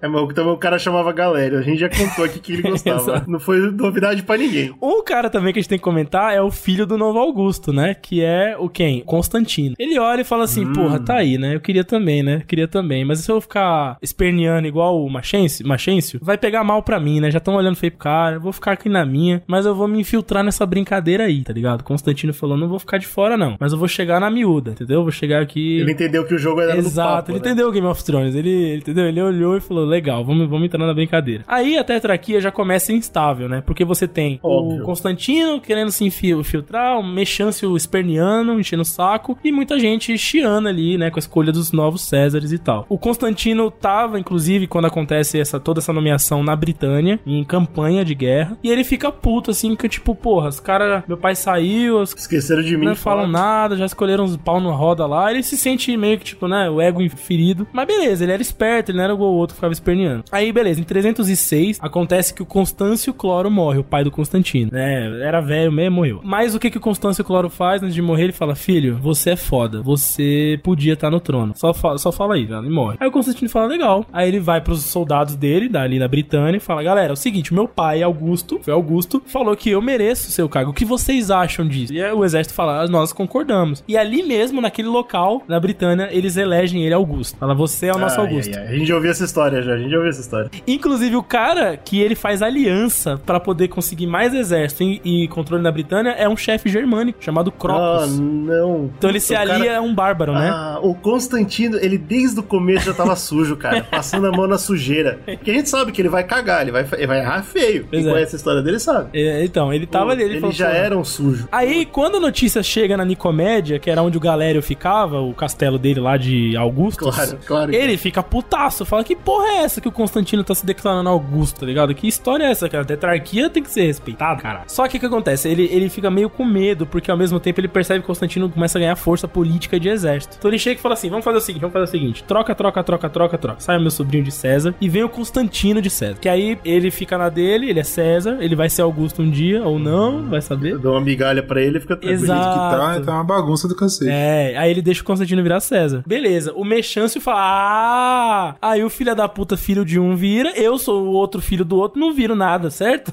Agora é o seguinte: declaro guerra a essa merda dessa tetrarquia. Então o Machense era aquele. Mexâncio, quem é esse cara Ma- aí? o Machense era aquele cara do Game of Thrones com um exército pequeno que se achava rei, tá ligado? Tipo um. Uhum, que era? O Stannis, né? Meia dúzia de tropa, porra, vou dominar tudo aqui. Aí o galera fala assim: ah, que filha da puta, legal. Severo, vem cá, agora que você deixou de ser sério, seu merda cachaceiro. Sai da capital Milão, que é onde ele ficava, e marcha contra a porra do, do, do Machense, tá? Machense. Vai lá, faz isso, legal. Só que uma coisa que o Galério não sabia, não prestou atenção, é que a tropa que ele deu pro Severo era a tropa do pai do Machense, que morreu. Opa, do Maximi... Do Pô, mas Maxi... aí os Maximiano. caras tão, Maximiano. tão incríveis, hein, Maximiano. mano? Aí, quando a tropa descobre, fala, porra, nós não vamos mat- atacar o filho do nosso general eterno, tá ligado? Nosso monstro sagrado. E aí ele, o, Max, o Machense aproveita, fala, porra, exército pra mim, de graça vindo aqui, né? Aí ele vai, Nossa, consegue mexer os foi um- pauzinhos. Foi uma gafe diplomática Pra... isso aí. Nossa, porra. foi uma burrice gigante. Ele mexe os pauzinhos, pega o exército pra ele e aumenta, né, seu poder. E aí o galera fala, o Severo volta e fala, galera, desculpa, falhei. É, o exército virou pro lado do cara. O cachaceiro bunda. Cachaceiro, cara. A galera fala assim: some daqui, Severo. Some desta merda. Eu não quero ver tua cara nunca mais. O é Severo, burro, cara. Severo pica mula lá, pô, se exila lá na puta que pariu. Pra ninguém bater nele. É tanta confusão que o Severo acaba assassinado, né? Ah, mas isso aí. É óbvio, né? Eu acho sacanagem, o cara tava se matando já, tava É, ele, porra, dele já. era um animal, foi né? deram- Bom, o Galério tenta uma campanha bélica contra o Machencio e falha. Porque, né, muito exército, complicado de chegar onde ele tava lá e tal. Que ele tava na Itália, né? Aquele, a botinha é, é tensa. É foda, cara. é foda. Aí ele volta, sai de- da Itália, deixa o Machencio lá e fala: É, fudeu, eu perdi Roma, eu acho, perdi a Itália. Aí é foda, esse arrombado, né? E aí em 308, o Galério, que já tava mal de saúde, ele chama, ele, ele entra no ato de desespero e convoca todo mundo. Toda a tetrarquia, todo mundo, inclusive os rivais aí, todo mundo tá puto. Vamos fazer Vamos uma conversar. conferência que foi em Carnuntum, que era uma cidade fortificada onde é hoje a Áustria. E ele falou assim: vamos Ah, colar sei. todo mundo nesse rolê e vamos combinar o que, que vai ser dessa porra, porque tá uma bagunça. Aí cola todo mundo, inclusive o Constantino. Aí o Constantino Hum, cola. Tá lá. Porra, tô vendo aqui. Aí lá ele fala assim, aí o, o- né, nessa conferência, aí fica lá a porra do galera. Gente, é o seguinte, ó, o Machense tá cagando no pau, o Pertrop, o cara tá em Roma, tá uma desgraça. Vamos todo mundo é, bater nesse cara, ou todo mundo conversar com esse cara, fazer alguma coisa, e vamos todo mundo entrar num acordo. sei. Aí o Constantino fala assim, é, então, eu tenho a tropa da Britânia lá, né, da hora, né, vocês vão... Eu queria, assim, que vocês todos confirmassem que eu sou um César, né, porque ficou assim, disse que me disse, aquela Eu recebi o porrinha. título, mas não vi nada acontecendo. Aí ele falou: Não, porra, tu é César com nós, o exército é nosso também, tamo. Falou, não, legal, então vem cá. Aí ele chegou, brother do Machencio, que era o Licínio, falou assim: meu irmão, leva o seu exército pro cara, leva lá. Aí quando você vê que ele, que ele tá fudido, você vai dar uma facada de tuco nele, que nós vamos brocar esse arrombado. Demorou, o Licínio falou: Estratégico. Bom, é, é melhor tá com esse cara do que com o outro, né? Que tá, né, com o poder, do lado do poder, né? Não, demorou, é nóis. Aí acontece isso: o Galério morre em 311, né? Alguns anos depois. E aí fica esse novo gap de poder. O Constantino fala assim: ó, legal, agora tem uma vaga pra Augusto, certo? Eu sou César, certo? Só tem que enfrentar realmente esse machense com o exército do. que era do pai dele, certo? Que agora é praticamente tudo do Constantino, né? Só o que sobrou é, o exército dentro de Roma, que é do Machense. Exato. E aí acontece a grande batalha em 312, que é chamada de Batalha de Ponte Milvio, que é a batalha onde ele vai com a tropa dele toda, contra, é, meio que representando a tetrarquia. Um cara que não tinha sido nem cogitado inicialmente, né, Pra fazer é. parte, vem representando a tetrarquia e ele consegue, numa batalha foda lá, vencer o E Machense. também chamar a atenção pro pro fato que ele tá representando a tetrarquia sozinho, é só ele. Exato. Então E ele não quando tá o representando Machense porra de tetrarquia grita... nenhuma. o Machense- É, monarquia que chama. Quando o Machense Mas, grita... mas calma aí, Hã? então aquele, o Licínio lá não trai ninguém. Não, então, precisa. quando ele, Ah, quando ele ele pede ajuda do Licínio, o Licínio fa- dá o ato final. Tipo, toma ali. Ah, ajuda é o entendi. caralho. Então, eu tô com, eu tô com O o plano Constantino. era esse, o Constantino bater até ele ficar muito triste, Constantino bater até ele ficar muito Abrir triste, ele fala, pô, vou precisar de ajuda, ele Licínio fala, não ajudaria ninguém. O cara que você tinha como, tipo, seu último plano, né? Ele, na verdade, tava esperando você vir fraco pra ele te arrebentar. O seu plano B era o plano A do Constantino. Exatamente. Ah, o cara é um gênio, pô. é de foder, bicho, cara. Quem sobra do- dos apoiadores no Mechancio, de exército, de políticos, de enfim, de, de galera de província, não sei o quê, o Constantino fala assim: eu passo nas tuas mãos, Licínio, o, o, né, a, aqui a ordem de você derrubar os apoiadores dele, ou você vai querer disputar o gap de Augusto. Pô, né? Você tem a escolha também de querer vir me peitar. Você viu o que eu fiz, né? Você viu que eu sou traidor, eu sou cuzão. Aí o Licínio fala: Não, tô suave, vou virar subordinado mesmo, vou bater em quem você mandar e eu tô contigo. Então é isso. Então a tetrarquia, que durou 20 anos, né? Ela cai no colo todinha do Constantino, né? Triste. Puta merda. E pior que parecia que ia dar certo, né? É, Tudo bem que a gente sabe que a ideia era de louco, mas eles conseguiram fazer É, funcionar por. Começou a 10 dar anos, errado lá. quando os dois primeiros Ah, Augustos mas- saíram, né? É, exato. Era Isso que meio claro, assim, tipo, é igual quando teve, sei lá, o Alexandre o Grande fez, fez e aconteceu, É. morreu, pronto. Começou, ah, fulano quero agora na É, parte, não sei o aí que lá.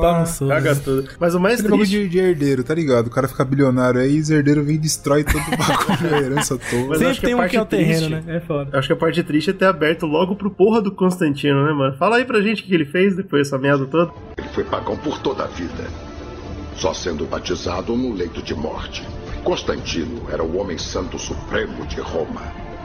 Por muitos séculos, seu povo cultuou o equilíbrio entre as divindades masculinas da natureza e a deusa, ou o sagrado feminino. Mas uma crescente desordem religiosa estava atingindo Roma. Mas você concorda comigo que o conflito cresceu em tais proporções que ameaçava dividir o Império de Roma? Constantino pode ter sido pagão a vida toda, mas era também pragmático. E no ano de 325 depois de Cristo, ele decidiu unificar Roma sob uma única religião, o cristianismo. O cristianismo estava em ascensão. Ele não queria ver seu império dividido. O mais louco que tem dessa história, além dessa guerra maluca que ele trama, Game of Thrones total, é que ele volta dessa guerra se declarando cristão, né? Essa que é a porra, do nada. Porque assim, o que eu pesquisei foi o que dizia o seguinte: era tido, Constantino era tido como um cara politeísta. Inclusive, ele se apresentava nos eventos, nas cortes, como um protegido de Hércules e um devoto do deus Sol de Invictus, né? Que é aquele lá que Legal, vocês gente falaram. que eu gosto. Boa. Então ele era esse cara. Na noite anterior à batalha, reza a lenda, né? Que aí é uma lenda que tem. Que ele sonha com uma cruz. E nessa cruz estava escrito em latim: In hoc signo vincis. Nhoque? Significa. É, in hoc. Ah, rock. vincis. Pô, achei que era nhoque. Nhoque, Que isso, comida. É cara? italiano, cara. do É italiano, porra. Italiano, É, então, caralho, porra, mas aí eu italiano. achei confuso. E significa o quê? Significa com este sinal vencerás. E diz, né, reza a lenda que, tipo, ele acordou e falou: caralho, a cruz, a cruz tem que estar comigo nessa batalha, tem que pintar a cruz aqui, carregar uma cruz aqui na bandeira, enfim. Ele traz essa, essa iconografia pra ele e ele vence a batalha, certo? E aí, em 313, inclusive, um pouquinho depois ali dessa batalha, ele faz um novo édito, que é o Édito de Milão, onde ele põe fim à perseguição aos cristãos que tinham sido oficializado 10 anos antes, né, pelo Diocleciano. Em 317, ele passou a adotar lemas e símbolos cristãos na corte e na, no império dele. A, a mais famosa, inclusive, é aquela que a gente até vê na escola, que é o Shiró, que é a, a junção das letras gregas X e P, né, que eram os primeiros nomes da, le- da Ah, sim. as primeiras letras do nome É de bonito Cristo, o símbolo. né? Pena que é essa merda. Mas, mano, você vê um mas símbolo aí tipo um acontece. P em cima de um X, Quem não né? conhece o crente que do nada ele bebedeira lá, ele sonha com um bagulho e virou crente no outro dia, É, muda tudo. É, É isso, cara, isso a gente conhece. Esses símbolos, depois de- em 317, ele oficializa nas bandeiras dele, na, nos peitos dos guarda, né? Esse P em cima de um X e tal. E os historiadores, eles têm um acordo de, tipo, pode ser que a influência da, da transformação cristã dele, né? de- pelo menos dele ter adotado isso pra ele, pode ter vindo da mãe dele, da Helena, que é- era cristã. Inclusive, hoje ela é uma santa, é a Santa Helena. De novo, né? Os historiadores ela foi jogando a culpa toda nas mulheres, tadinho. Eu não acho que é culpa dela, não. É culpa da igreja, não é culpa dela. E também é, os historiadores têm um consenso de que os filhos dele, provavelmente ele educou os filhos também com conhecimento e cultura cristã. Então não educou, né, é o contrário. Doutrinou, doutrinou na cultura cristã. Doutrinou os filhos. Não, pô, Mas os próprios, é documentos da, os próprios documentos da Igreja Católica não afirmam que ele era um imperador full cristão. Inclusive os documentos que tem é, é, disponíveis, hoje se encontra na internet e tal, é, mostram considerado um cara pagão, né? Que até o final da vida dele, ele ainda assumia o cargo de pontífice máximo de Roma, que nessa época era só uma coisa meio simbólica, né? Mas quem lembrar lá do, dos primeiros casts que a gente falou, existia esse cargo em Roma, né? Que era o, tipo Papa. o líder religioso pagão. Era tipo o Papa de Roma. É, Augusto, né? Acho que Augusto Daquela Roma, daquela e- época. ah, É, exatamente. Augusto recebia tudo Pois isso. é. mano. O que se tinha como consenso é que ele deixava todas as religiões de boa, funcionarem tranquilas. Mas em 325, ele convoca um concílio de Nicéia, onde foi organizado o primeiro encontro ecumênico da história, que o Vaticano, inclusive, considera como o primeiro encontro clérico, né, da igreja. É, lá nesse encontro, eles criaram as primeiras políticas e estruturas cristãs, que era um negócio antes, era tudo meio assim de diz que me disse, né, o povo saía espalhando a palavra, mas não existia uma liturgia, um bagulho assim. Nossa, será que é porque Nesse- não existia nada do- disso, da caralho? Porra, é. Nesse evento aí, ele cria, ele decreta o domingo como o dia de descanso, Porque né? eu acho que antigamente isso pros judeus tem uma, umas religiões que é sábado, não é? Porra dessa. Tanto é que ele, Deus descansa no sétimo dia, que seria o sábado. Mas ele pa- passa pro domingo, foda-se. Ele também, eles definem. Caralho, peraí. Eles- Domingo é o primeiro dia, né? Sim, cara. É. Exato, exato. Caraca, eu fui enganado a vida toda. Constantino, miserável, cara. O Bruno descobriu o bagulho. Eles definem nesse evento como calcular a data da Páscoa, Isso. que é quando Jesus ressuscita. Puta que eu pariu. Então, eles criam um cálculo pra descobrir o dia do ano que Jesus ressuscitou e eles fixam o dia 25 de dezembro como o dia que Jesus nasceu, que já era uma data, né, como o GG bem falou, a data já usada. Solstício de inverno. O cara pegou um dia aleatório pra fazer um cálculo. Então, É, pô. essa Páscoa aí tá certinho. Não, pode confiar, pode ter certeza. E é por isso que ele é considerado o primeiro imperador cristão, né? Bom, Nada, nada que a gente contou nesse- em todos esses podcasts me deu tanta depressão quanto esse pedaço. a culpa é desse cara aí. Ainda tem coisa pra contar? Tem, mas se você tá com pressa, é assim: acabou o Império Romano, viu, galera? Acabou agora. É, agora é o final. Acabou. Deixou essa merda aí acontecer, fudeu. Ele também, bom, no aspecto religioso ele foi muito importante, né? Ele é citado, as coisas que ele fez estão até hoje aí reverberando, mas ele também fez algumas reformas admi- administrativas, né? Por exemplo, ele fundou a nova capital do Império Romano em 330, que foi a Constantinopla, que era Bizâncio, virou Constantinopla em homenagem a ele mesmo, o cara era bravo. Não, mas porra, Constantinopla hoje- é, um, é, um, é uma dádiva da ciência e da Da arquitetura humana, é, né? é um bagulho incrível, cara. Sim. Hoje é a cidade de Istambul, inclusive todo mundo fala, né? Que vai pra lá, fala lá, é da hora pra Sim, caralho, sim. né? É um lugar foda. É fudido. E ele permitiu também que os, sena- os senadores tivessem liberdade pra eleger os próximos senadores. Então ele gerou toda uma hierarquia lá e uma autonomia pros caras e deixou eles. Na, no âmbito militar, ele criou as escolas palatinas, que se tornou ali um novo elemento de, de núcleo militar romano. Então ele deu uma. criou novas academias militares ali e tal. E colocou essas forças militares pra. Cara, é aí que surge o bagulho do, do cara que anda e cria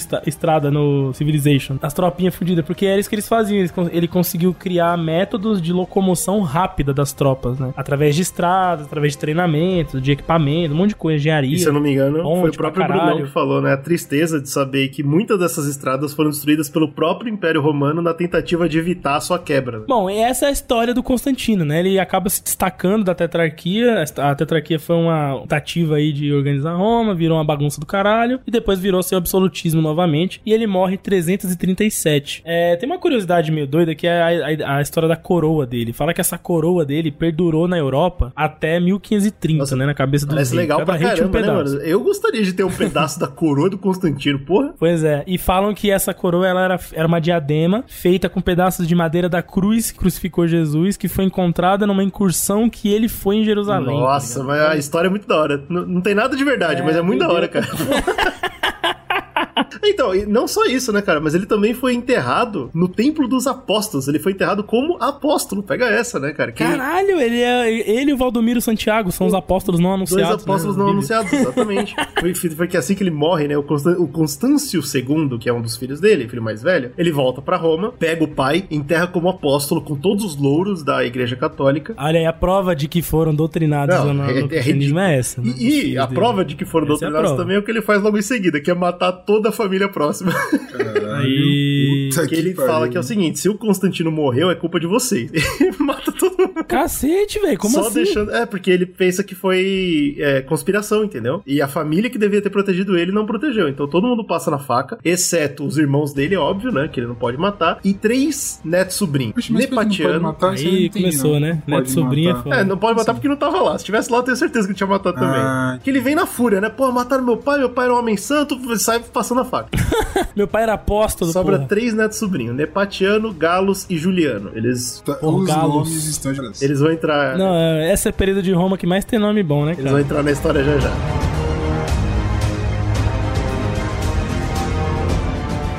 E aí, como eu falei, ele tinha dois irmãos, né? Tinha o Constâncio II, o Constantino II e o Constante. E ele fala assim: o seguinte, pra gente não ter briga, vamos, vamos fazer o seguinte: vamos dividir Roma em três e tá tudo Ah, certo. perfeito. O Constâncio, que é o, que é o irmão mais velho, que já era um grande guerreiro e tal, ele vai pro leste lutar contra os Sa- Sassânidas. Sim, Essa é a parada Porque dele. Sassânida é assim, Roma sempre bateu, mas sempre estão lá. Tem que bater. É, não tem jeito. O bicho é O foda. Constantino II, que é bom de administração, vai ficar com o Oeste, cuidando ali da Península Ibérica pra não ter certeza que não vai dar bosta. E finalmente o Constante fica no centro, só cuidando ali do, do Senado, quietinho na dele, dentro de Roma. Beleza, show. Olha aí, perfeito. Obviamente ninguém aceita isso, né? Quem principalmente não gosta é o Constantino II, que fala que ele não tá feliz só com a Península Ibérica, que ele deveria ter mais responsabilidades, e ele ataca Roma. Ele, ele marcha pro Oxi. centro, né? Do oeste pro centro, ah, querendo matar o Constante, o irmão dele, Oxi. e assim se tornar imperador de toda a Roma ocidental. Caralho, que loucão do caralho, do nada. Ele não concorda com a divisão, cara. Caralho, não, é, os caras falam assim, vamos dividir? Vamos, vamos dividir. Aí ele vai, chega lá e fala, não concordo. Ele volta pra bater. Que É porque, mano, se você puta. pensar bem, ele ficou bem com a parte da galha ali, que é uma merda. Foda, É, o povo, é. povo da galha é surtado, cara. Ele deve ter ficado chateado. Pô, meu irmão Mas tá lá povo- comendo uva na boquinha, com bananeira. Eu, eu quero uva, eu quero uva na boquinha, É, pô. eu aqui me fudendo com esses gaulês do caralho. Só que o Constantino II não dura muito, porque ele tem que lutar contra o Constâncio e contra o Constante e morre em campanha, traindo a própria família, cagado pra história. O Constante, por sua vez, que tava no centro, ele fica quietinho, pianinho, ele acha ótimo, ele acha a divisão perfeita e deixa o Constâncio lutando, enquanto ele tá mais ou menos como imperador administrativo da coisa. Nesse momento de liderança questionável em Roma, adivinha quem é que aproveita muito pra começar a entrar nas cidades, criar poder? É a Igreja Católica, que o pai, inclusive Constantino, acabou de liberar, né, Sim, cara? Pra liberou legal. espalhar suas raízes por aí. É. E não só eles vão pegando bastante influência, como eles também começam a apontar bispos em toda a cidade que eles vão. E esses bispos se Puta, tornam os, basicamente os líderes religiosos e aí. né, Nossa, eu lembrei de os novo. Esse bispos aí, esse aí é o começo do fim mesmo. É, Eu lembrei de novo de Civilization, né? Que você tá jogando lá, sua civilização tá crescendo, aí do nada vem um emissário da religião Isso, dos isso outros aí. entrando, você não pode fazer nada. Você não pode fazer nada. Ele vem entrando e vem contaminando, Olha, você não faz nada, não tem como bater no cara. Se o cara foi espartano lá, ele- você, você viu o filme, né? É, então. Cara, não tinha saudade, né? saudade da Esparta. Você matava um, você não.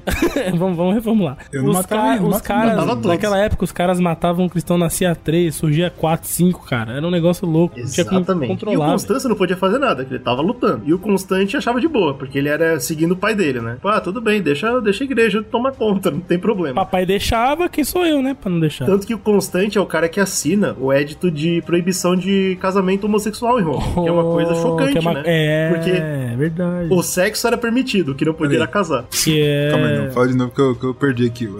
Você Podia- transar homossexual tava liberado legal. Agora, casamento aos olhos de Deus Não não, pode. tá na Bíblia lá, não pode. É Adão e Eva. Adão e Eva. é Adão e Eva, não. Como é que é? Adão e Ivo. Adão e Ivo.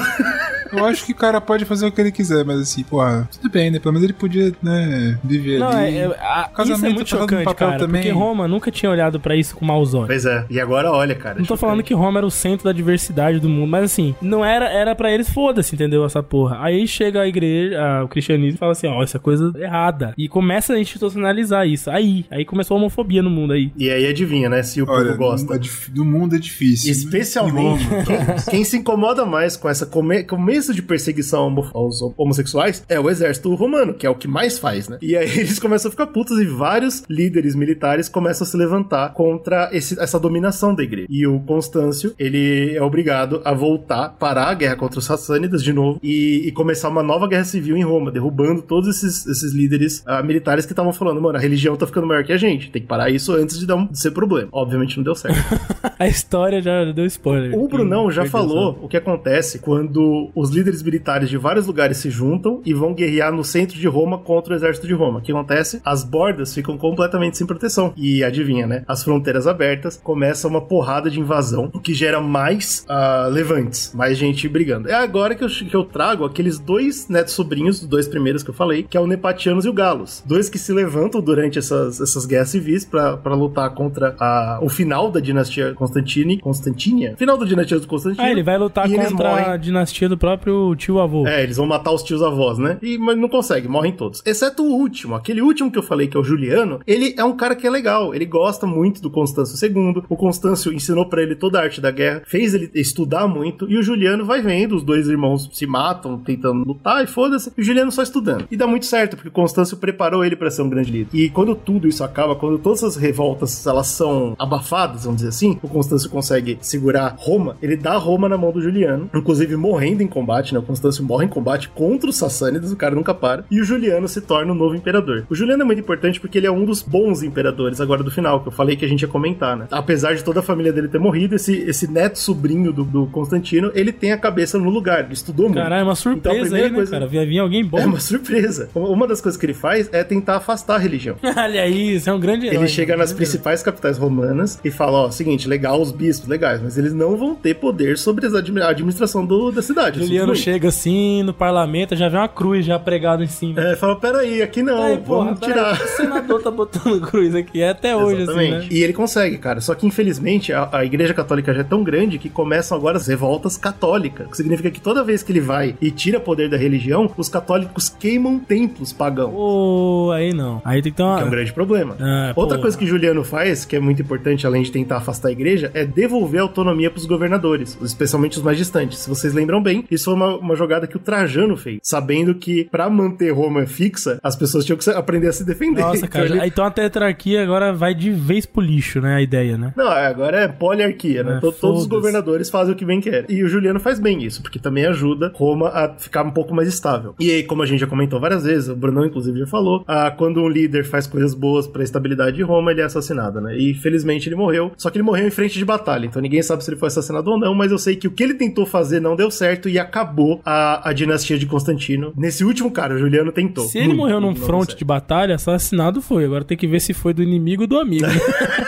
Quem assassinou ele? Mas o título legal que eu acho que o Juliano merece é porque ele foi o último imperador pagão de Roma. Porra, ali, agora todos entrou, serão cristãos. Esse cara entrou pra história do jeito certo, né não, porra? Eu acho que é um nome muito bonito porra, O último pagão, porra. cara é um monstro sagrado. Agora começa a dinastia valentiliana. E eu nem vou citar nomes aqui porque ela é marcada inteirinha por revoluções e revoltas internas, né? As bordas estão cada vez piores. Ah, como eu comentei, todos os exércitos se mataram em guerras civis, né? Então ninguém tá protegendo os bordas e, e o povo germânico invade total. E tem um novo povo enchendo o saco pra caramba lá na Britânia. É uns, uns caras chamados saxões. Não sei se vocês já ouviram oh, falar, mas os bichos brigam. Tá que pariu. Os bichos brigam legal. Esse povo aí, cara. O povo ignorante, é. o povo bruto. povo ignorante, velho. E aí o que acontece? É muito engraçado, porque quando Roma, Roma, né, tá tentando, certo? Então eles pegam os exércitos e sobem pra Britânia, impedir a revolta saxã. Quando eles estão lá, eles perdem a África. aí eles falam, beleza, vamos recuperar a África. Quando eles descem pra África, eles perdem a Grã-Bretanha e a, a, Espanha, aquele pedaço ali da Ibérica. Tudo pro saxão. e eles ficam, ficam nesse desespero de tentar ir e voltar. E o que é uma coisa muito importante... Se não me engano, também tinha os francos também. Então, tinha, exato, que estavam tá? tentando invadir. Os francos, os germânicos, os, os gauleses, essa galera. toda a porra toda. Qual é, os godos também, que você já comentou. Qual que é uma parada importante que eu comentei aqui desses dois lugares que estavam tendo crise nesse momento de Roma? A África e, e Grã-Bretanha. É de onde mais vinha comida para ele. E nesse momento eles, eles perderam os grãos, principalmente o que mantinha Roma funcionando, oh, eles estavam perdendo. Porra, cara, você tem todo aquele lado ocidental da Europa ali, caralho. Você tem, porra, Oriente. Você vai pegar grão da merda da Grã-Bretanha, aquela ilha de pedra velha, seca, mano. Mas principalmente do Egito, Olha, né, cara? Faz uma maravilhoso. São os vikings, gostava muito daquela ilha de pedra. Porque é, morava na no gelo, Os caras estavam saindo de dentro do... É, pô, aí também aí é fácil. Qualquer merda vai germinar melhor do que aquela porra daquela pedra. Mas vocês notaram que eu tô perdendo bastante tempo falando do oeste, né? Exato. Como do leste? O leste, ele tá separado. Na minha cabeça, ele já. tá seguro, tá tranquilo, ou não? Ele tá tranquilo, cara, porque os Sassânidas, o maior problema do Império Romano até hoje, eles estão quietinhos. Eles estão de boa. eles perceberam, é né? Curioso. Eles perceberam, porra, pra ganhar deles, a gente não precisa fazer nada. Eles estão se É só esperar. Antes fosse, antes fosse. Eles ainda estão dominando terras, mas diminuiu muito, não só a velocidade da invasão sassânida, mas também o número de exércitos que eles têm na, Ah, já nas sei. Eles estão esperando os filhos novos que eles fizeram crescer, ficar velho. Aí vai estar. Muito aí... pelo contrário, cara. Parece que eles estão lutando contra alguma coisa muito pior. Oh, meu Deus. Que vem... Que é o diabo, é o diabo. É o diabo, Ah, cara. não, cara. É o diabo que vem mais do leste ainda. Ah, não. Quem é? Quem, quem é essa força tão poderosa que ainda vem mais do leste ainda? Os mouros. E que tá fudendo. Curioso, curioso. Mas é tudo bem, mourão? pra Roma é ótimo. Eles que ficam falar, É o povo de Maomé, é o povo de Maomé. Ah, meu Deus, tô com medo. Com a vitória, os visigodos foram a primeira tribo que ganhou o direito de se federar dentro do império. O rei visigodo Alarico é reconhecido como comandante das tropas romanas ao leste. E Roma se segura, né? Então, beleza. Já que a gente não tá sendo atacado pelos sassânidas, pelo menos isso aqui tá seguro. Nessas decisões de pelo menos aqui tá seguro e a gente tem que se proteger, e como eu já comentei, o oeste e o leste, eles não estão se comunicando muito bem. O co-imperador da época, né, que é o Valente, que tá controlando o leste, ele, ele recebe a informação de que não só os sassânidas eles estão voltando para as fronteiras deles, mas também ao norte, os godos, lembra que eu comentei dos godos, o Slow, na verdade, comentou, que é um povo que vem mais ou menos ali da área da Polônia, né? Eles já deram muito dor de cabeça pra Roma. Eles sempre foram invasores. E agora eles estão desesperados, implorando comida Ih, e abrigo. rapaz. É o grande inverno do Game of Thrones. é os outros, os outros, White Walkers, caralho. Tem alguma coisa muito pesada vindo do leste que não só assustou os sa- sassânidas, mas os godos estão pedindo ajuda pra Roma. E aí, esse cara incrível, o Valente, ele fala: Porra, eu tô precisando de exército, os caras estão precisando de ajuda, vamos fazer um bem bolado aqui. E ele abre as fronteiras e deixa os godos entrarem. Eita, abriu a muralha, abriu a muralha. E aí você sabe o que significa quando os godos entram, né? Roma nunca mais vai ser a mesma. Os godos nunca mais vão embora. Isso aí vai se tornar um reinado godo total. Todo esse pedaço do, do leste que ele, Roma só Yes, perde esse pedaço. yes. E a partir desse ponto, basicamente, não tem mais comunicação entre o leste e o oeste. Porque entre os dois tem o Império Godo. Os caras assim, porra, ó, abriu, não abriu, vamos entrar. Aí, vamos entrar, vamos fazer um bagulho bem no meio, que é pra gente ficar bem cercadinho, pro- protegido por Roma inteira, aí, ó. Exato. perfeito. Ainda chama Roma, claro. Mas as- eles já seguem as leis É, deles. mas não estão nem aí. isso aí é, é, isso aí é burocracia, isso aí- é, como é que fala? Formalidade, isso é formalidade. Obviamente, como foi um imperador ou um co-imperador que tomou essa decisão, os generais de novo se levantam, os poucos generais que sobraram. E aí você tem aquilo que, se não me engano, o Slow comentou, ou o Brunão, os generais começando a, já acabou o exército romano praticamente. Então eles precisam puxar ajuda de outros lugares. Então, um general alista os francos, um general alista os germânicos e todos eles lutam em terreno romano. Caralho, ele, ele chama os, então os bárbaros, né, ali tudo É, pra. basicamente pra ele entrar. chama os bárbaros pra dentro pra lutar por eles, o que é Fala uma assim, ó, rapaziada, faz o seguinte, vamos parar de brigar aqui. Pega as armaduras romanas, joga pros caras aí. Isso, Todo mundo exatamente. com essa porra aí, todo mundo veste essa merda. Eu sei que vocês querem, eu sei que vocês querem. Vocês estão brigando aqui comigo pra voltar essa merda. Então bora. Nessa palhaçada toda que aconteceu principalmente sobre o imperador Teodósio, é quando a miscigenação domina total, entendeu? Não existe mais exército romano. Agora, todos os exércitos romanos, eles têm contingentes que não são romanos. Aí que começa, né, a palhaçadinha lá dos nazistas lá que fala, não. Os arianos, rom- é, Sacro Império Romano, achando que, que eles eram da, da nata, né? Tá Os moscando, meu irmão. Tá Banda de- moscando legal. Pô, os caras foram entrando lá de, de qualquer jeito lá, botaram a roupa de Roma e pronto. Agora os arianos do Sacro Império Romano. Vai tomar E eu repito, né? quem é que se dá bem quando tá tudo uma carniça, todo mundo tá morrendo, ninguém sabe pra onde olhar, não existe mais governo, não existe mais exército? É a religião, né, cara? A igreja volta se rastejando de novo. Opa, estamos aqui. e Nossa, como eu eu gostei. comentei, Rastejando é o- é termo. Esse te- essa- essas lutas todas estão acontecendo em território romano, ou seja, cidades romanas, todas elas com igrejas. E aí o mais chocante que eu acho impressionante é que a igreja ela aproveita pra receber essa galera toda. Ah, você é franco? Você já ouviu falar de Deus? você é bretão? Você já ouviu falar de Deus? E começa a pegar essa galera, cara. E todo mundo, todos esses povos começam a se tornar religiosos cristãos. Isso é um bagulho chocante pra Cara, caralho. é muito, cara. Eu lembro que eu- quando eu li o Bernard Cornwell, tem um personagem que ele é franco e ele vai pra Britânia. Então, ele, tipo, ele sai, né? Ele vai pro, pro- mais pro leste. Aí, tipo, do nada, ele fala que chega do nada, ele toma uma chuva de cristianismo nele. e ele volta pra Britânia full cristão, assim, tipo. Pô, Cri- é, Caralho, é Cristo, encontrei um propósito na vida, fui pra lá, encontrei um propósito de vir pra lá também. O maluco principal do livro, que é um saxão puto, ele fala, vai tomar no seu cu, cara.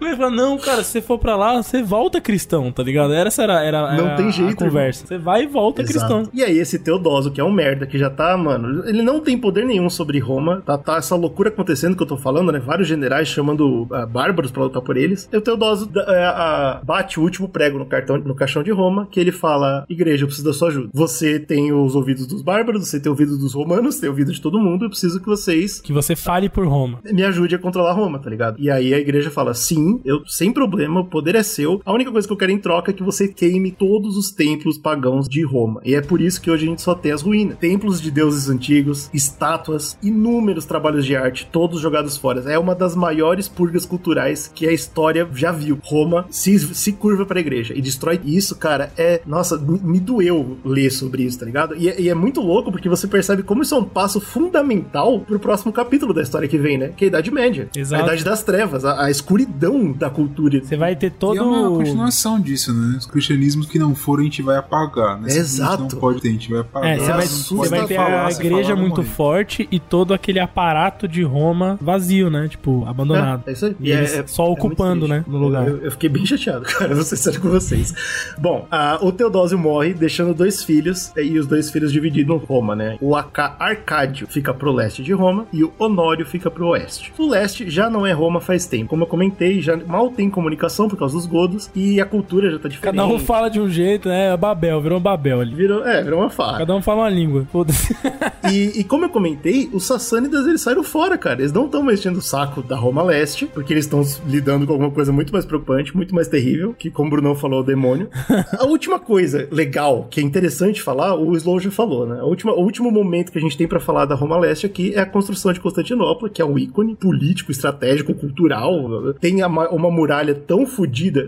A, a, muralha de, de Constantinopla são três muralhas. E essa, e essa muralha é tão fodida que ela protegeu Constantinopla e o império cujo ela é capital, que é o Império Bizantino, por centenas de anos daqui pra frente. É, maluco, é doido ali. E é por isso que eu falei do Império Bizantino, porque a gente vai parar de falar de Roma Leste, tá? Já era. Não é mais Roma. Eu sei que vai ser Roma por alguns anos, ninguém sabe ao certo quando virou Bizantino, mas já é, já não é, é Roma. É, é outra já parada. deixou de ser. É. É. E a Roma Oeste ainda tentava se manter aos trancos e barrancos, né? Já não tinha África, já não tinha Bretanha, eles tentavam concentrar as forças para segurar os bárbaros do norte, que estavam cada, cada vez em maior número. Parece que os bárbaros também estavam fugindo de alguma coisa terrível que vinha do leste. E eles estavam com medo, e eles estavam foda-se. Eu prefiro encarar as lanças romanas do que o que tá vindo lá. Ah, não, cara, aí fodeu mesmo. E eram germânicos, godos, francos, alanos, vândalos, suecos, toda essa galera invadindo. E acontece a então, do inferno. E acontece então em 406 um mega evento, o um evento que os historiadores consideram o mais importante para deixar claro migrações bárbaras é, no território romano e uma coisa que vai dividir tanto o território que vai ser um molde pro que hoje é o mapa do, do continente europeu, tá ligado? De tanta divisão que vai ter, que é a travessia do Reno. É uma situação muito importante que acontece quando o, o Reno ele congela em um dos invernos e a galera fala: bom, fechou, a gente não vai mais ficar no norte da Europa. O norte da Europa tá muito perigoso. gente vai descer ba e um, Vem um grande inverno, congela o rio, o rio fudeu, né? Congela o rio, você não tem irrigação, então eles resolvem vazar. É não, não, é, você tem uma ponte de gelo. Mas para quem tá descendo, certo? Exato, eles descem. Essa é a parada. Ah, tá. Eles esperam o rio congelar e agora eles podem atravessar a pé. Entendi, e eles entendi, atravessam. Entendi, é entendi. Caralho. É, pesado, cara. Imagina ah, os brother vindo de cima do, do gelo, cara. Meu Deus a, do céu. A península lá. Imagina o medo, cara. Porra, bicho. Portugal e Espanha, eles também se destacam de Roma, agora dominados completamente por povos bárbaros. Roma Na é verdade, atacada... nem por... não tinha Portugal ainda, né? Era só Espanha. É, aquele, Espanha, aquele pedaço né? ali que eu, que eu falo, É. né? Só pra vocês entenderem, aquela península, né? Uhum. Eles se separam, porque agora todinha é povo bárbaro ali, e Roma é atacada por povos de toda parte, basicamente. Todas as direções. Como Os caras conseguiram, né? Os coisa- caras conseguiram fazer o que Roma passou séculos, né? Fortificada, bonitinha lá. Os caras conseguiram arregaçar, né? É, então, e tem uma coisa... foda Tem uma coisa que os povos todos exigiam, né? A gente vai entrar, a gente vai matar todo mundo, a não ser que vocês liberem nossos escravos. E é aí que vem a parada, né? Da, da- das revoltas dos escravos. Que a gente tem que lembrar que Roma era toda baseada no poder escravo que eles tinham dos outros povos. E agora esses povos estavam batendo na porta, tá ligado? Então Roma é obrigada a libertar os escravos de volta pra esses povos. E, e aí, cara, acabou. Que agora não tem nem o poder, nem a força de trabalho romana existe mais. Nem a mão de obra existe mais. E aí o que acontece é só revolta e anos, anos, centenas de anos de violência, de imperialismo, de eugenia e de escravidão que eles fizeram sobre o império, caem sobre eles em assim, semana, dias, ligado? As cidades são destruídas, as plantações são queimadas, os escravos matam os torturadores deles, todo romano Gostoso. que tá na rua morre. e aí o ponto Porra, final. show isso daí, se não, Não, é, top, não. é lindo de ver. E o final Falou, dessa falou assim, vingança. Bambini, falou Bambini, mata. Falou, falou Cinquecento, mata. O final dessa reparação histórica é quando Roma é invadida e saqueada. Nossa, aí acabou mesmo, né? Aí já era, já era. E invadiu Roma. É, na hora que eu vi isso, eu falei, pô, acabou, né? Esse é o ponto final de Roma? É, esse é o ponto. Não, Porque, não é? A- por algum motivo, a- o pouco, o que sobrou da- do Império de Roma, eles sabiam que isso ia acontecer e eles moveram a capital. Então, quando Roma é invadida, ela não é a capital de Roma. Ah, porra. Eu sei como é esse também. Eu sei como é esse no Civilization.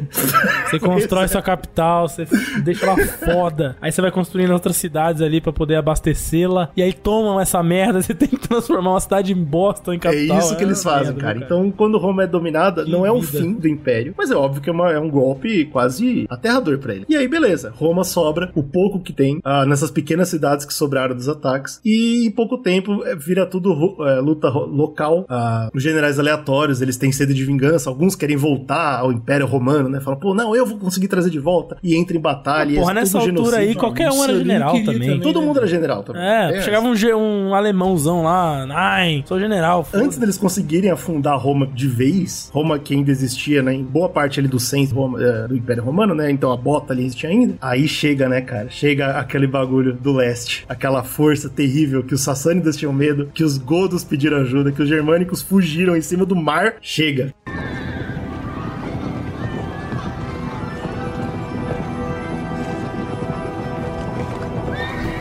Os números deles eram infinitos. O combate deles era brutal. Eles matavam tudo no seu caminho. Era bárbaro, era godo, era romano, eles não estavam nem aí. E a velocidade Puta deles era merda. impossível de acompanhar. Eu não sei se vocês sabiam. de- Eu não sabia disso. Mas quem derrubou Ro- Roma foram os Hunos, cara. E os Unos? Os Os Hunos, bicho. falou. Eu Ele nunca fiz essa conexão na minha cabeça. Eu não sabia disso. Caralho, os Unos é pesado, hein? Eu não Você sabia. viu Eu fiquei. O filme lá da Mulan, cara? Bravo, né? Choque, exato, maluco. E, os, e, a- e o Attila não, tinha, não queria saber.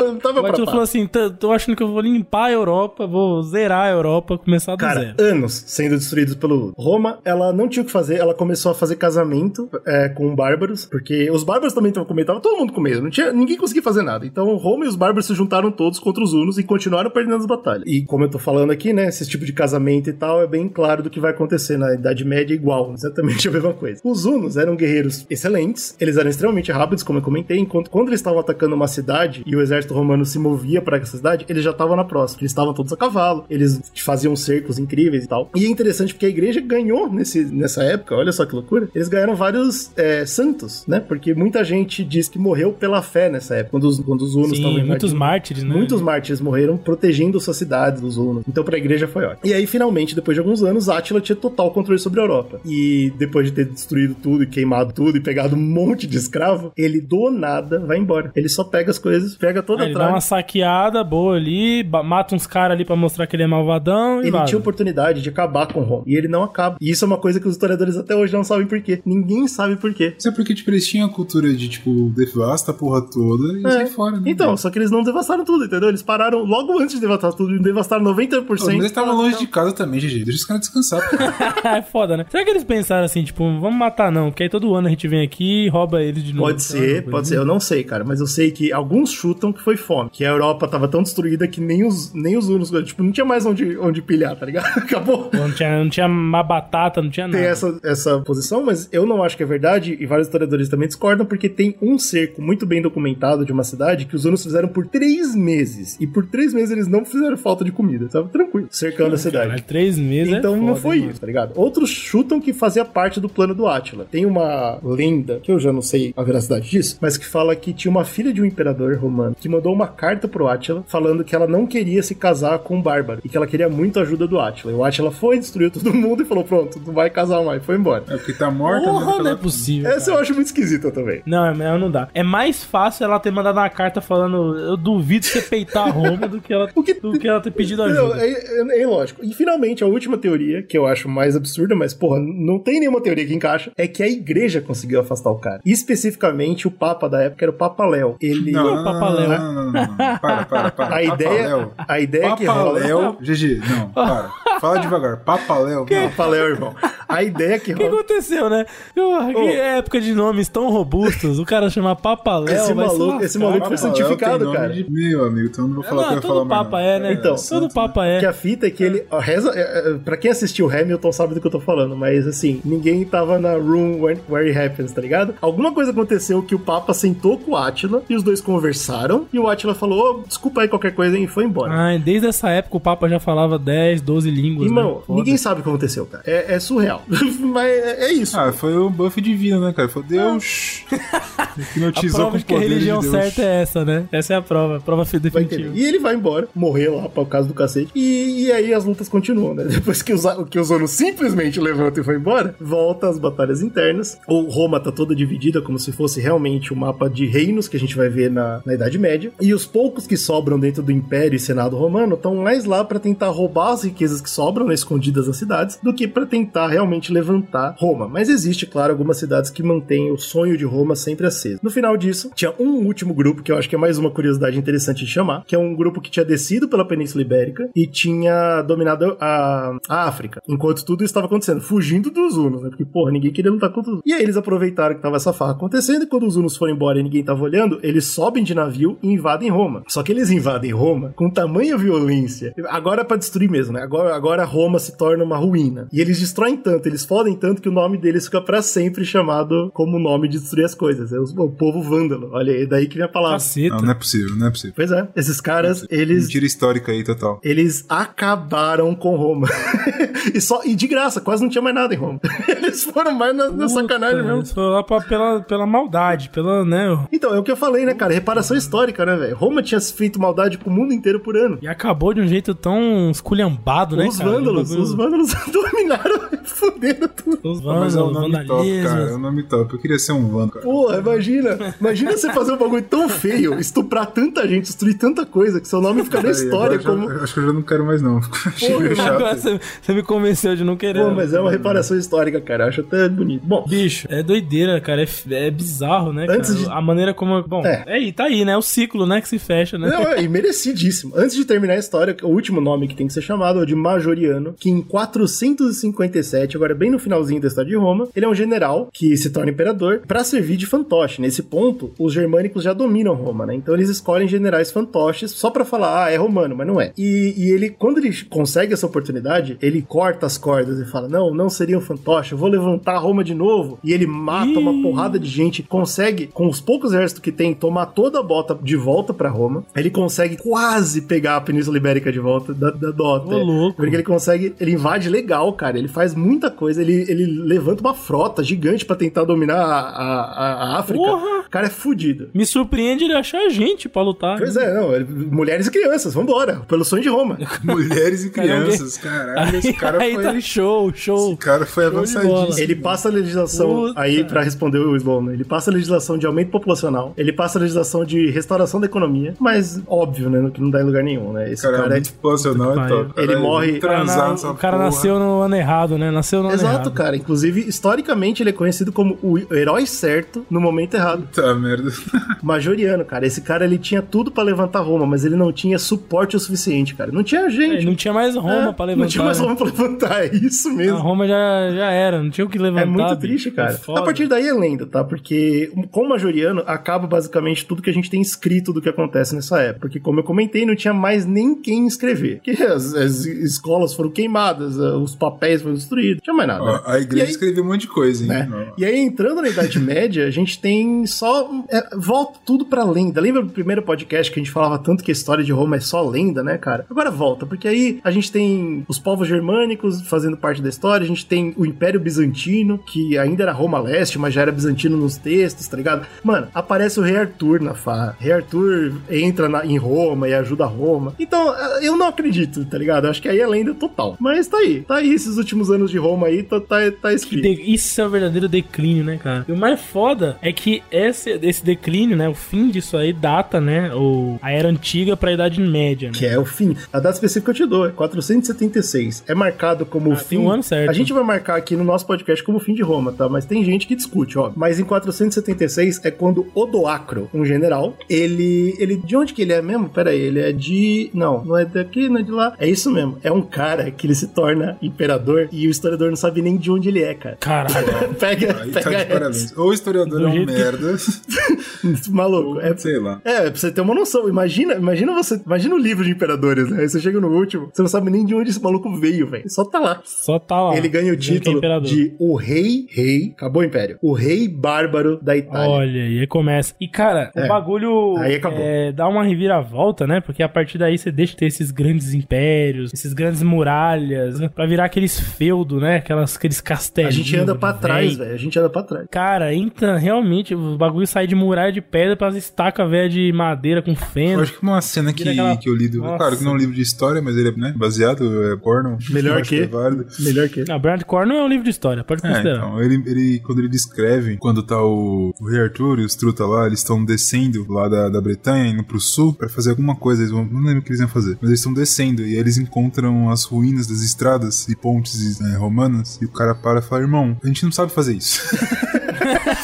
A gente não faz ideia a gente não faz porra, ideia né? como esses caras fizeram essa parada. Isso é, É muito fuder. chocante, É irmão. triste, tipo, o cara. romano É saiu da casa bizarro, do caralho, uma cota atrás, foi É lá, triste. invadiu essa porra, fez e aconteceu. Falou, ih, aqui não tá dando mais. Voltou. E os bretões lá, ficam, mano, eu não sei fazer isso não, irmão. O cara tá aqui. Bicho, a Europa vai passar mais de mil anos com esses conhecimentos todos enterrados. Exato. A gente vai ter que É reaprender. tudo na mão da igreja. A matemática deixa de. Na engenharia, tudo deixa de existir e volta a ser só dogma religioso, né? É velho? terrível, bizarro, velho. É cara. terrível, cara. E aí vai não mudar de nome, volta né? Ser, não sei se antes era, tá ligado? Mas começa a ser, sei lá, substituindo Ah. uma coisa por outra. Né? Essa cultura romana, como eu comentei, ela não vai morrer. Ela vai desaparecer durante a, a Idade Média e ela vai voltar com o tempo. Hum, Não vai morrer, ela É. só vai sumir. Mas tem algumas poucas cidades que duram. O, o Império Bizantino é um que carrega muito a cultura romana ainda em textos e tal, por muito tempo, por centenas de anos ainda. Então ela vai durar, mesmo que seja na história. E, claro, o, a Itália não vai ser Itália pra sempre. né? Ela ainda vai se tornar reino ostrogótico, depois ela vai se tornar parte do Império Bizantino,